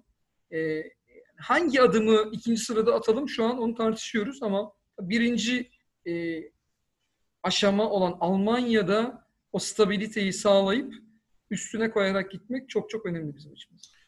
E, bu çok önemli dediğiniz bir de e, satış sonrası hizmetler, servis hizmetleri de çok önemli bence. Almanya'da özellikle bu alanda e, bence, bence bütün tüketicilerin en fazla dikkat ettiği hususların başında herhangi bir sorun olduğu zaman ben bu sorunumu nasıl en hızlı şekilde çözebilirim? E, bu pratikliği siz hızlı bir şekilde e, müşteri memnuniyetine çevirebilirseniz bence büyük bir avantaj e, sağlarsınız sizin de dediğiniz gibi. O zaman benim anladığım şu, dünya markası olma e, yolunda Monster Notebook aslında Almanya pazarına girmekte Avrupa kıtasında ilk etapta kök salıp e, buradan bütün dünyayı da açılımı sürdürme hedefiyle devam edecek. E, Kesinlikle. Peki e, bununla ilgili bir şey soracağım. Dünya markası olmak çok kolay bir şey değil. Ancak e, eskiden şöyle söyleyeyim bir de e, farklı yerden bakalım.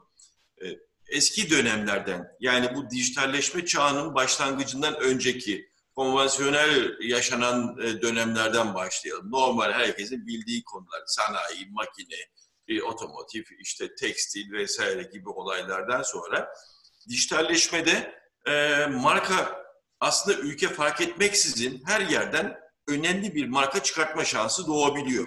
Bu da bir avantaj olarak değerlendirilebilir. Peki Monster Notebook olarak dünyada sizin rakibiniz olan markalara karşı avantajlarınız, dezavantajlarınız nelerdir? Yani ne tür avantajlarınız var diğerlerine karşı? Marka olabilirim ve ben onlara karşı kendimi ön plana çıkartabilirim diyebileceğimiz kıstaslarınız nelerdir? Onun ölçümlemesini mutlaka yaptınız. Pazar paylarını incelemek değil. Bir de e, kalite tabii ki çok önemli ama sizden dinleyebilir miyiz bu konuyla ilgili fikirleriniz kısaca?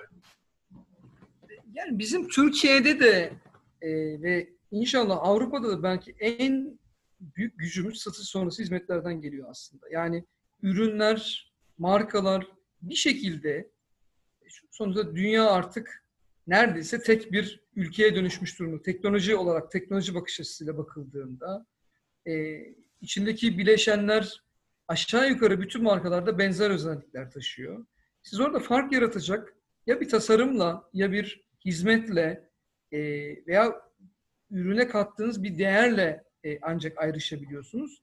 Biz Türkiye'de işte sloganımızı biraz önce söylemiştim. Oynayamadığınız oyun olursa anda iade garantisi gibi sloganla da bir vaatte bulunuyoruz ve ürünlerimizin çok güçlü bir şekilde arkasında durduğumuzu, ürünlerimizi güvendiğimizi aslında e, iddia ediyoruz. Belli bir alanda bir niş e, bir markette konumlanmayı tercih ediyoruz. Yani bir bilgisayar satıcısı gibi davranmıyoruz. Sadece bir belli bir alana odaklanıp o alanı sahipleniyoruz ve o alanda uzmanlaşıyoruz.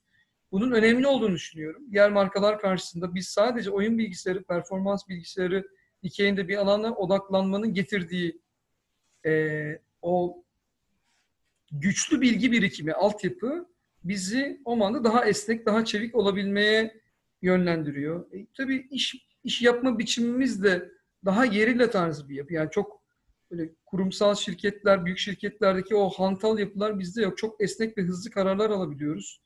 E, müşterilerimize direkt çalışıyoruz. Aradaki katmanları sayısı olabildiğince e, bizde yok.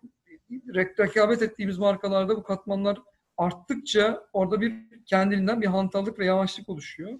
Biz orada çok hızlı bir stok çevrimi ve müşteri erişimi sağlıyoruz.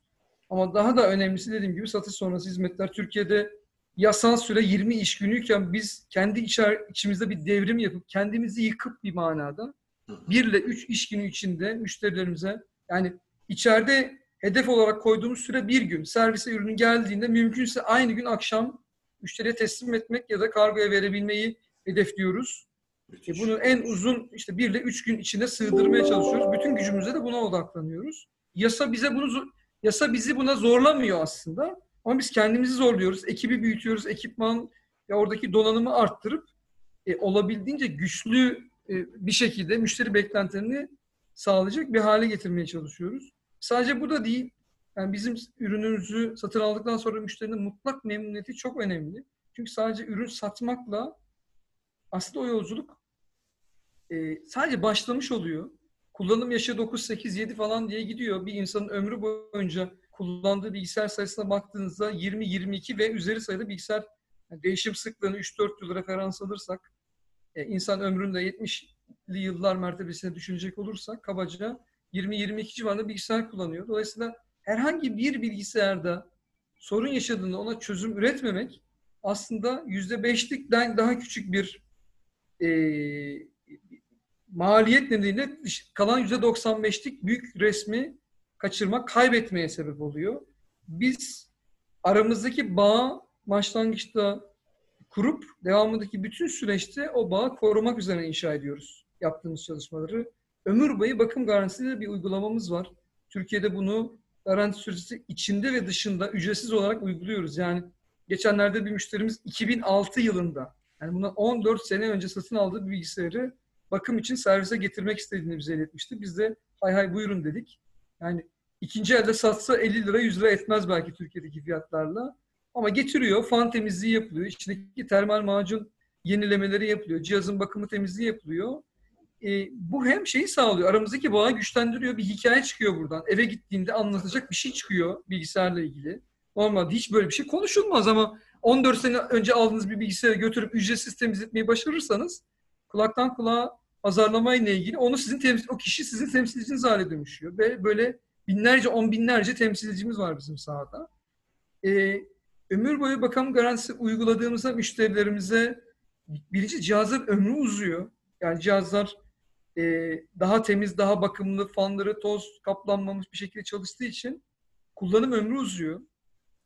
E, aramızdaki dediğim gibi bağ güçleniyor ve memnuniyet düzeyi ciddi biçimde artmış oluyor. Mülkiyet maliyeti düşüyor. Bu her bir bakım işlemi Türkiye'deki paralarla e, hesapladığımızda yaklaşık 200-250 lira, 250 liralar işte ne diyelim yaklaşık 35-40 eurolar mertebesinde bir işlemdir bu. E, yılda iki defa biz bunu ücretsiz yapıyoruz. E bunu 5-6 yıl veya daha uzun süre bilgisayarı kullandığınızı düşünerek hesapladığınızda aslında çok güçlü bir bilgisayarı toplam kullanım süresi içerisinde baktığınızda piyasadaki en ucuz bilgisayar fiyatına mal etmiş oluyorsunuz. Doğru bir şekilde bunları anlatmayı başardığımızda e, bunlar uygulanması kolay şeyler değil ama biz zaten başladığımız günden beri uyguluyoruz, çalışma yapıyoruz ve rakipler karşısındaki en, en önemli gücümüzün de bu, bu alan, bu nokta olduğunu, e, bunu gerçekten anlatabilirsek başarılı olabileceğimizi düşünüyoruz. Peki harika, çok güzel, e, çok inanılmaz bir farklılık tabii ki bu çok önemli bir avantaj yaratıyor. Yurt dışında da aynı şeyi e, yaratabileceğinize inanıyor musunuz? Ya da bir, buna bağlı bir soru. Şu anda aklıma geldiği için söylüyorum çünkü konu konuyu açıyor. İnşallah bu Covid süreci bitecek ve siz bu evet. e, showroom'u açacaksınız, kendi yerinizi açacaksınız ve oraya müşteriler gelecek sonuç itibariyle. E, bu müşteriler geldiği zaman e, farklı ülkelerden globalleşmeyle beraber bir İtalyan müşteri geldi, İspanyol geldi. E, bunlar geldi, sizin oradan bilgisayarı gördü, beğendi, aldı ve gitti memleketine. Ama sizin yeriniz burası Almanya. O da e, orada, orada bir servis ağınız yok. Bunu nasıl halletmeyi düşünüyorsunuz? Burada bir düşündüğünüz bir e, yöntem var mı? Mutlaka vardır da. Nasıl yapıyor, ee, yani, yapacaksınız? Bunu tabii yani bizim düşündüğümüz Avrupa içerisindeki o serbest dolaşım ve kargo e, çözümleriyle ne kadar çözümleyebiliriz, ne kadar başarılı olabiliriz onu gözlemleyeceğiz. Yani öncelikle planımız Avrupa içindeki o serbest dolaşımdan faydalanarak burada müşterilerin maksimum memnun olacağı çözümler üretmeye çalışmak. Burada eğer zafiyet noktaları olduğunu tespit edersek o zaman aslında belki bir önceki söylediğiniz soruya da e, işaret edecek bir şey söyleyebilirim. E, o zaman belki servis çözümleri anlamında farklı ülkelerde en azından iletişim noktaları oluşturup buralarda çözümler üretmek yoluna gidebiliriz. Ama hedeflediğimiz yolculuk bunun eğer mümkünse başında kargo ve lojistik operasyonlarla çözümlenmesi, eğer maliyetler ya da hizmet alma süreçleri vesaire diye bakıldığında e, sıkıntılarla beraber olabilen bir işlemse o zaman ilgili coğrafyalarda e, iletişim noktaları, çözüm noktaları, servis noktaları oluşturarak özellikle bu satış sonrası hizmetler konusunu mutlaka Türkiye'de uyguladığımız kalitede çözümlemeye çalışmak. Bu, bu, bu en önemli farkımız bu. Yoksa donanım, bileşenler, ürünler vesaire bir şekilde benzer fiyatlara her markadan bulunabilir gibi görünüyor bir şey. Peki e, ya bu zaman içinde kendi kendine çözümü de yaratılacak bir olay. Zaten satışta pratikle görülecek. E, Almanya'da şimdi başladığımız yerden devam edelim. Çok kısa e, zamanımız da bayağı ilerledi aslında. Güzel de sohbet oluyor. E, soruları olanlardan da bu arada rica edebiliriz. Sormak isteyen e, kimse varsa bize chatten gönderebilirler sorularını ya da daha sonra sorabilirler biraz sonra. Ee, çok da fazla uzatmak istemiyorum mevzuyu çünkü belki sorularla başkaları da katılmak isteyebilir. Ee, Almanya'da geldiniz bu pazara girmek istiyorsunuz ve e, marka olarak tanınmak istiyorsunuz. Tabii ki bu çok iddialı ve güzel bir hedef. Ee, ancak e, şu anda Almanya'da tanınmayan bir e, markasınız şu an için. Ee, evet. Alman Almanların bu e, markayı tanıması için neler yapmayı düşünüyorsunuz? Ben anladığım kadarıyla sizin anlattığınız olaylarda baştan itibaren bundan sonra kendi mevcut Türkiye'deki koşullarınız gibi kendi yerlerinizde bunun satışını yapmak veyahut da bunun pazarlamasını online platformlar üzerinden e, satışını yapmak Doğru, evet. Ama Almanya'da işte bilinen çok önemli elektronik satış mağazaları var. Türkiye'de de şu e, açılmış olan Almanya'nın her şehrinde ve çok e, büyük e, büyük e, şeyler var. E, zincirler var. Bu zincirlerde de e, birçok farklı marka kendi markaları için zaman zaman kendi köşelerinde yapabiliyor. Oralarda görünür olmak, tanınır olmak için oralarda birer tane böyle bir yer açmak gibi niyetiniz olabilir mi? Bilmiyorum. Soru soruyorum. Yani çok kısa bir iki bir şey söyleyeyim sonra sözü Kayra'ya vereyim. O anda Kayra çok daha derinlikli e, şeyler söyleyecektir. E, birincisi biz orada direkt olmayı çok önemsiyoruz. Yani oradaki yapıyı kaybetmeden müşterilerimize temas edebilmeyi. Biraz önce anlattığım özellikle deneyimleme yolculuğunun çok önemli olduğunu e, ve kulaktan kulağa pazarlama faaliyetlerinin yalnız mutlaka gerçeklere dayanan kulaktan kulağa pazarlama faaliyetlerinden bahsediyorum. Yani gerçekten bir şey deneyimlediniz. Bu suni bir deneyim değil.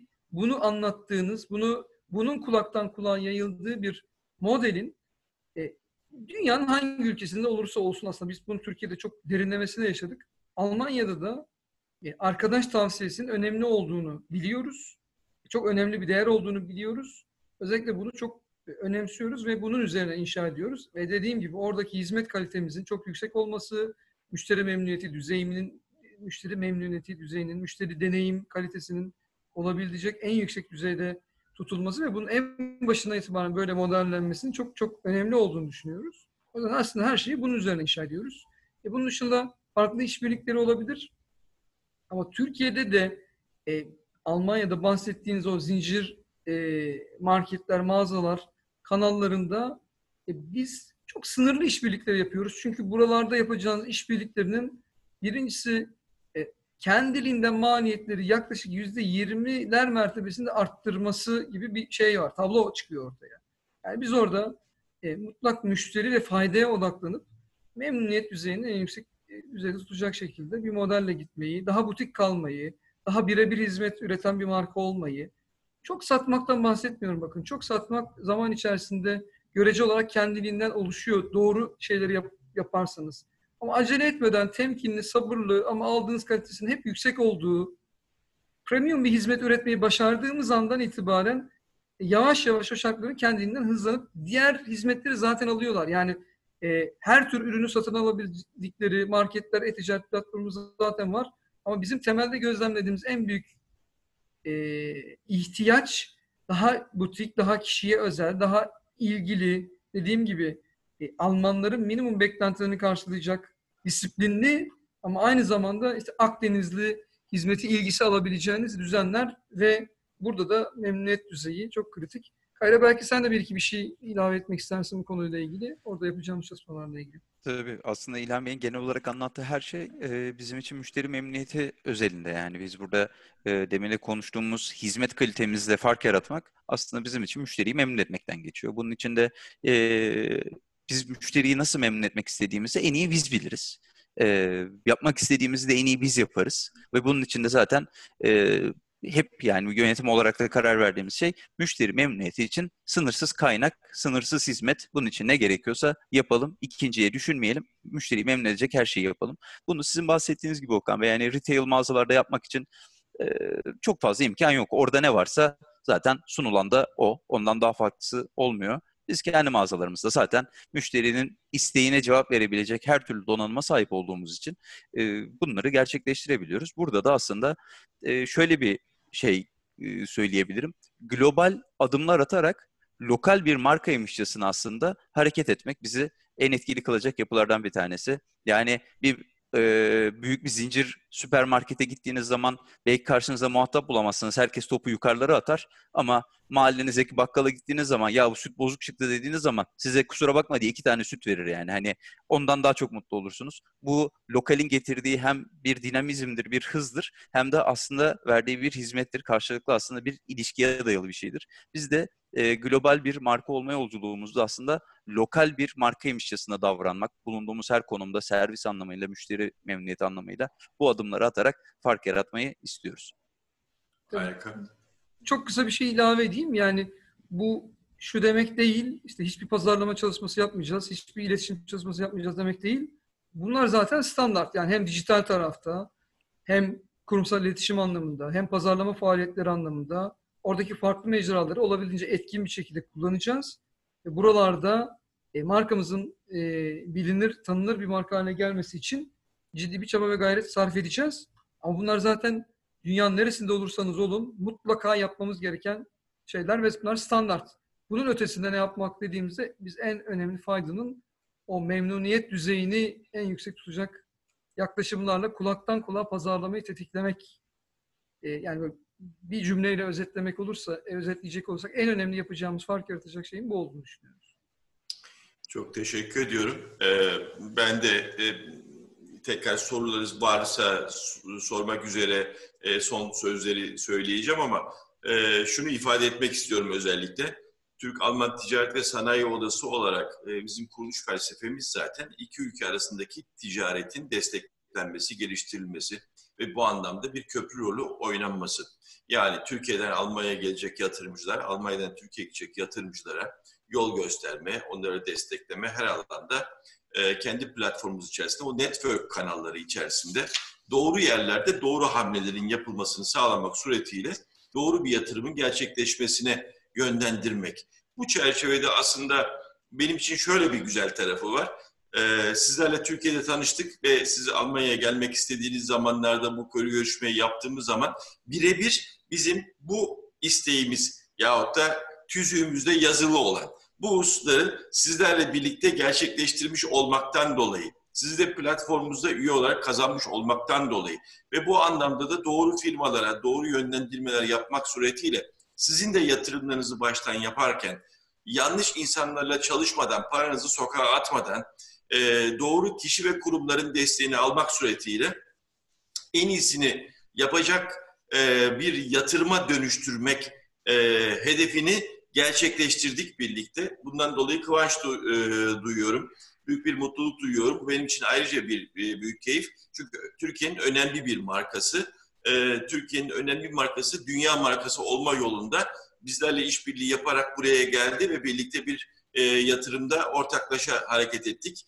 E, bu da bizim kendi platformumuzun gücünü, buradaki e, diğer network e, yaratacak aktörlerle e, ortak neler yapılabileceğini gösteren çok güzel bir e, best practice diyebileceğimiz örnek. İnşallah korona dönemi biter bir an evvel de sizler de şu yerinizi, mağazanızı açarsınız ve bizler de oralarda tekrar buluşup sizlerin bu yeni yerinizi açmanızda e, birlikte olabiliriz diye düşünüyorum. E, bu İnşallah. anlamda da ben ee, açarız diye düşünüyorum zaten. E, inşallah. E, inşallah bu o, olay olur. Zaten şunu da söyleyeceğim. Yani Ağustos ayı ne olursa olsun daha kimse önünü göremiyor doğal olarak ama yine bir yaz dönemi, izin dönemi gibi gözüküyor. Gidilip gidilmeyeceğini kimse bilmiyor gayet tabii ki ama e, yani Eylül çok makul ve mantıklı bir zamandır. Zaten e, bu anlamda da yapılması doğrudur. Evet Allah yolunuzu açık etsin. Başarılar e, diliyorum sizlere. E, bu anlamda ben e, sözü belki diğer kaç başka sormak isteyenler varsa tam bir buçuk saati doldurduk aslında. Keyifli bir sohbet oldu benim için ama başka acaba sormak isteyen, soru sormak isteyen kimse var mı katılımcılarımız arasında? E, söz almak isteyen var mı?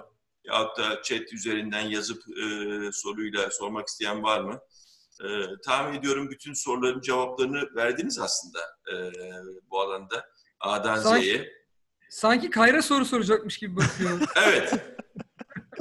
İlhan Bey ne zaman geliyorsunuz? Özledik vallahi.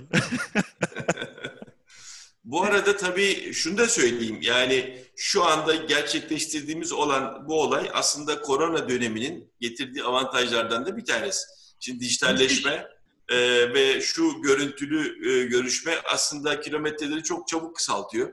Ve insanlar bir yerden bir yere gitmeden e, oturduğu yerden, evinden, bürosundan, iş yerinden anında birebir görüşme yapmak suretiyle e, çok hızlı bir şekilde işleri ilerletmeye çalışıyor. E, bu da buna yarar sağladı tahmin ediyorum ve bundan sonra da herhalde herkesin gündeminde bu sistem olmaya devam edecek tabii ki e, bizim birebir görüşmelerin, karşılıklı görüşmelerin, toplu görüşmelerin getirdiği keyif ve lezzet bunda olmayacak mutlaka.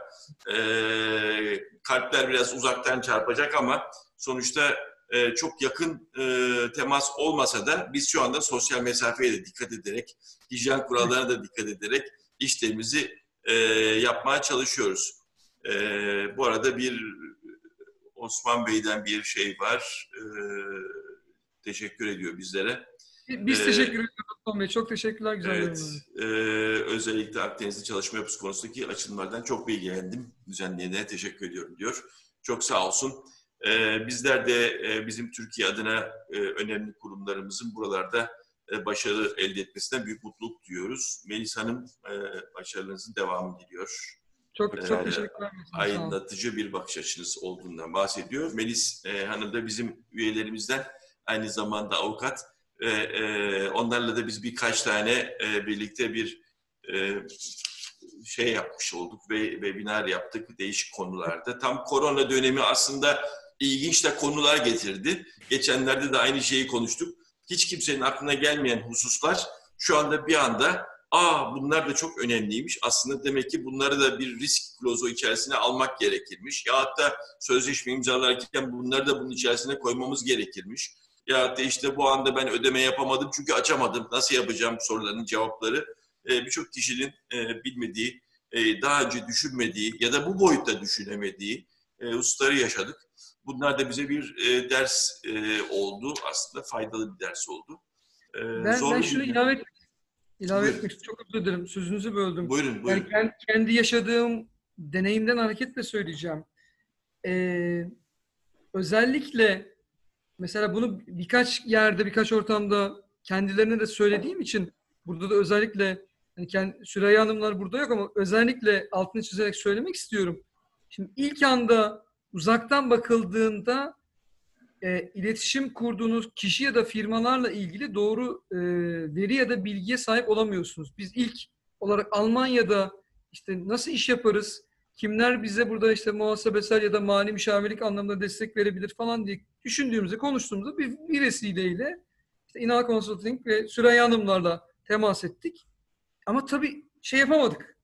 E, tam olarak anlayamadık birbirimizi. Çünkü uzaktan bir temastı veya işte dolaylı olarak görüşmeler vesaire. Bugün şunu söylüyorum. Biz en başında doğru anlayabilmiş olsaydık çok daha hızlı ve çok daha iyi bir noktaya götürürdü bizi Süreyya Hanımlar. Ben hani onlar burada yoklar. Gıyaplarında kendilerine teşekkür ediyorum. Yani sizin de önemli e, partnerlerinizden bir tanesi. Bizim tanımadığımız Melis Hanım'dan bahsettiniz. Çok teşekkür ediyorum Melis Hanım güzel yorumlarınız için. Bir sürü bize orada değer katacak. Bize ya da yani bu yolculukla Türkiye'den Türkiye ile Almanya'daki ilişkileri güçlendirmek açısından değer katacak bir sürü üyenizin olduğunu ben tahmin ediyorum. Birçoğuyla belki bir kısmıyla tanıştık. O özellikle Büyükelçilik'te yaptığınız toplantıda. Çok değerli sohbetlerdi. Ama sadece ben kendi yaşadığım Süreyya Hanım'la işte Trend Olkur'la yaşadığım deneyimden yani bu, bu iki e, işbirliği bizi bambaşka bir noktaya getirdi. Olmasalardı biz orada belki çabalamaya devam ediyor olacaktık ya da hatalar yapacaktık. Daha uzun zamanda bir yılda gelebileceğimiz yolculuğu belki 3-4 ayda kat etme şansı elde ettik. O yüzden e, bu birliktelikleri arttırmak, e, oradaki e, özellikle sizin platformunuza üye olan arkadaşlarla tanışmak ve bunları sıklaştırmak çok çok değerli. Çünkü birbirimize katacak çok fazla fayda var gibi görünüyor. Biz bu manada mesela Almanya dinamiklerine ve Avrupa dinamikleri konusunda acemiyiz. Bir sürü eksikliğimiz var. Siz çok sizler çok donanımlısınız. Türkiye'de yapılacak işbirlikleri anlamında bizim de belki farklı katkılarımız olabilir. Yani kol kola girip bu hedeflediğimiz Türkiye'den markalar çıkarma, dünya markaları çıkarma yolculuğunu ben başarabileceğimiz ve e, sizin üyeleriniz arasında çok değerli paydaşların olduğunu ben biliyorum, bizzat yaşıyorum. E, Hem kendilerine, yaplarına çok teşekkür ediyorum. Ayrıca bir vesileyle de sizlerle tanışmış olmaktan dolayı çok memnunuz, çok mutluyuz. Çok çok teşekkürler. Bugün katılan, dinleyen tüm arkadaşlarımıza da e, uzun süre bizi dinlediler. Sabırları için, e, nezaketleri için çok teşekkür ediyorum. E, tekrar inşallah başka bir sohbette bir araya gelmek dileğiyle. İnşallah. Ben de çok çok teşekkür ediyorum. Bu arada Candan Hanım'dan, e, Sıla Hanım'dan da çok e, güzel e, sözler var. Onlara da çok teşekkür ediyorum. Tüm katılımcılara teşekkür ediyorum. E, daha evvel sizinle konuşurken de Türkiye'de ve benim bütün toplantılarda söylediğim bir şey var. Aslında bu platformların e, güçlü olması e, destek olmadan mümkün değil biliyorsunuz. Bu bütün iş yerleri için de geçerli. E, ve benim bir sloganım var. Bunu her yerde söylüyorum. Söylemeye de devam edeceğim. Yani destek olmadan güçlü olamazsınız. Güçlü olmadan etkin olamazsınız. E, biz Türkler olarak kendi platformumuzu, kendi lobi gücümüzü kendimiz yaratabiliriz. Bu anlamda da birbirimize destek olmazsak da o gücü e, yaratma şansımız olmaz. Onun için verdiğiniz destek bizler için çok önemli ve bundan sonra da çevrenizdeki e, Almanya'ya yatırım yapacak, yani Almanya ile ticaret yapan bu anlamdaki firmaların da bize tarafımıza e, yönlendirmeniz konusunda desteklerinizi sürdürmenizi rica edeceğim. Çünkü biz bir aile olarak bu platformda aynı şekilde burayı bir aile olarak görüyoruz. E, bizim bir de kardeş kuruluşumuz var Türkiye'de ama onlar zaten güçlü. Niçin? Almanlar zaten doğrudan bu tip olayları, network olaylarını bu platformlar üzerinden yapmaları gerektiğini biliyorlar. Ama Türkler evet. öyle değil. Hep bireysel çabalarla yurt dışına çıkıyorlar. Almanya bizim en büyük ticari partnerimiz. E, baktığınız zaman toplam 35 milyar e, euro seviyesinde bir ticaret hacmimiz var. E, ve bu ticaret hacmiyle bizim en önemli e, ülke, partner ülkemiz ve buraya yatırım en fazla olan ülke, en fazla Türk'ün geldiği ülke. Bakınız geçen sene 73 adet e, sadece Kuzey Renvestfalya e, eyaletinde 73 adetle Türk yatırımcı sayısı Çinlilerden 65 adetle Çin firmalarının önünde birinci oldu. Yani e, bu Türkiye'den buraya gelen yatırımcıları görüyorum. Ama buna hiç tanesi bize gelmedi. Yani herkes kendi başına bir şeyler yapmaya çalışıyor. Ama yaptıkları zaman doğru yerlere gelmediklerinde yanlış adımlar atabiliyorlar. Yanlış insanlarla bir araya gelebiliyorlar. Verilen paralar boşa gidiyor olabilir, zarar edebiliyor olabilir. Çünkü her e, kazanılan paranın bir e, alın teriyle kazanıldığını biliyoruz. Ve bunun da heba olmasını hiç, hiç kimse istemiyor. Bizler de bunun doğru yerlere kanalize edilmesi konusunda destek vermeye her zaman hazırız. Bütün katılımcılara, başta Sayın İlhan Yılmaz olmak üzere, Kayra Bey, e, Berlin'deyiz. Biz zaten birbirimizle görüşüyoruz. Tabii. E, tüm katılımcılara çok çok teşekkür ediyorum. Değerli sözleriniz, değerli anlatımlarınız e, ve yaptığınız yatırımlar için de Türkiye adına teşekkür ediyoruz. E, sizlere sonsuz başarılar diliyoruz. Her zaman yanınızda olduk. Bundan sonra da olmaya devam edeceğiz. E, gönlümüz ve e, tüm varlığımızla arkanızdayız. Bundan sonra da bu güzel işbirliğimizin devam etmesini ümit ediyorum tüm gelen katılımcılara da Türk-Alman Ticaret ve Sanayi Odası olarak o, o, e, çok çok teşekkür ediyoruz. Bir sonraki toplantımız önümüzdeki hafta. Sizler de isterseniz katılabilirsiniz. Çünkü çok önemli bir olay var aslında baktığınız zaman. Türkiye-Almanya arasında özellikle Alman yatırımcılar için e, hukuki anlamda güvence çok önemli biliyorsunuz. Herkes için önemli. Siz Almanya'ya geldiğiniz zaman nasıl imzaladığınız sözleşmenin altında bir güvence olarak e, yetkili yerleri düşünüyorsanız mahkeme ve diğer olaylarda Türkiye'ye gelen yatırımcılar için de aynı güvenceyi İstanbul Tahkim Merkezi e, sunuyor ve şu anda da çok işte şu konuştuğumuz dönemde de online tahkim konusunda 30 Haziran aynı saatte yine e, bir e, webinarımız var. E, online tahkim korona sürecinde e, tahkim ve e, bununla ilgili online tahkimde neler oluyor? Bunları öğrenmeye çalışacağız. E, bu da Türkiye'nin yavaş yavaş yükselen bir değeri ve gücü. E, bu ve bilgilendirme toplantılarımız anlaşılan o ki biz artık yazın çalışmak zorundayız. E, izin ne yapacağız bilmiyoruz. O zaman her hafta devam ediyoruz. Bizleri izlemeye devam edin. Katıldığınız için çok teşekkür ediyoruz. Herkese saygılar sunuyorum efendim. Sağlıklı kalın. Bundan sonraki toplantılarımızı bekliyoruz. Görüşmek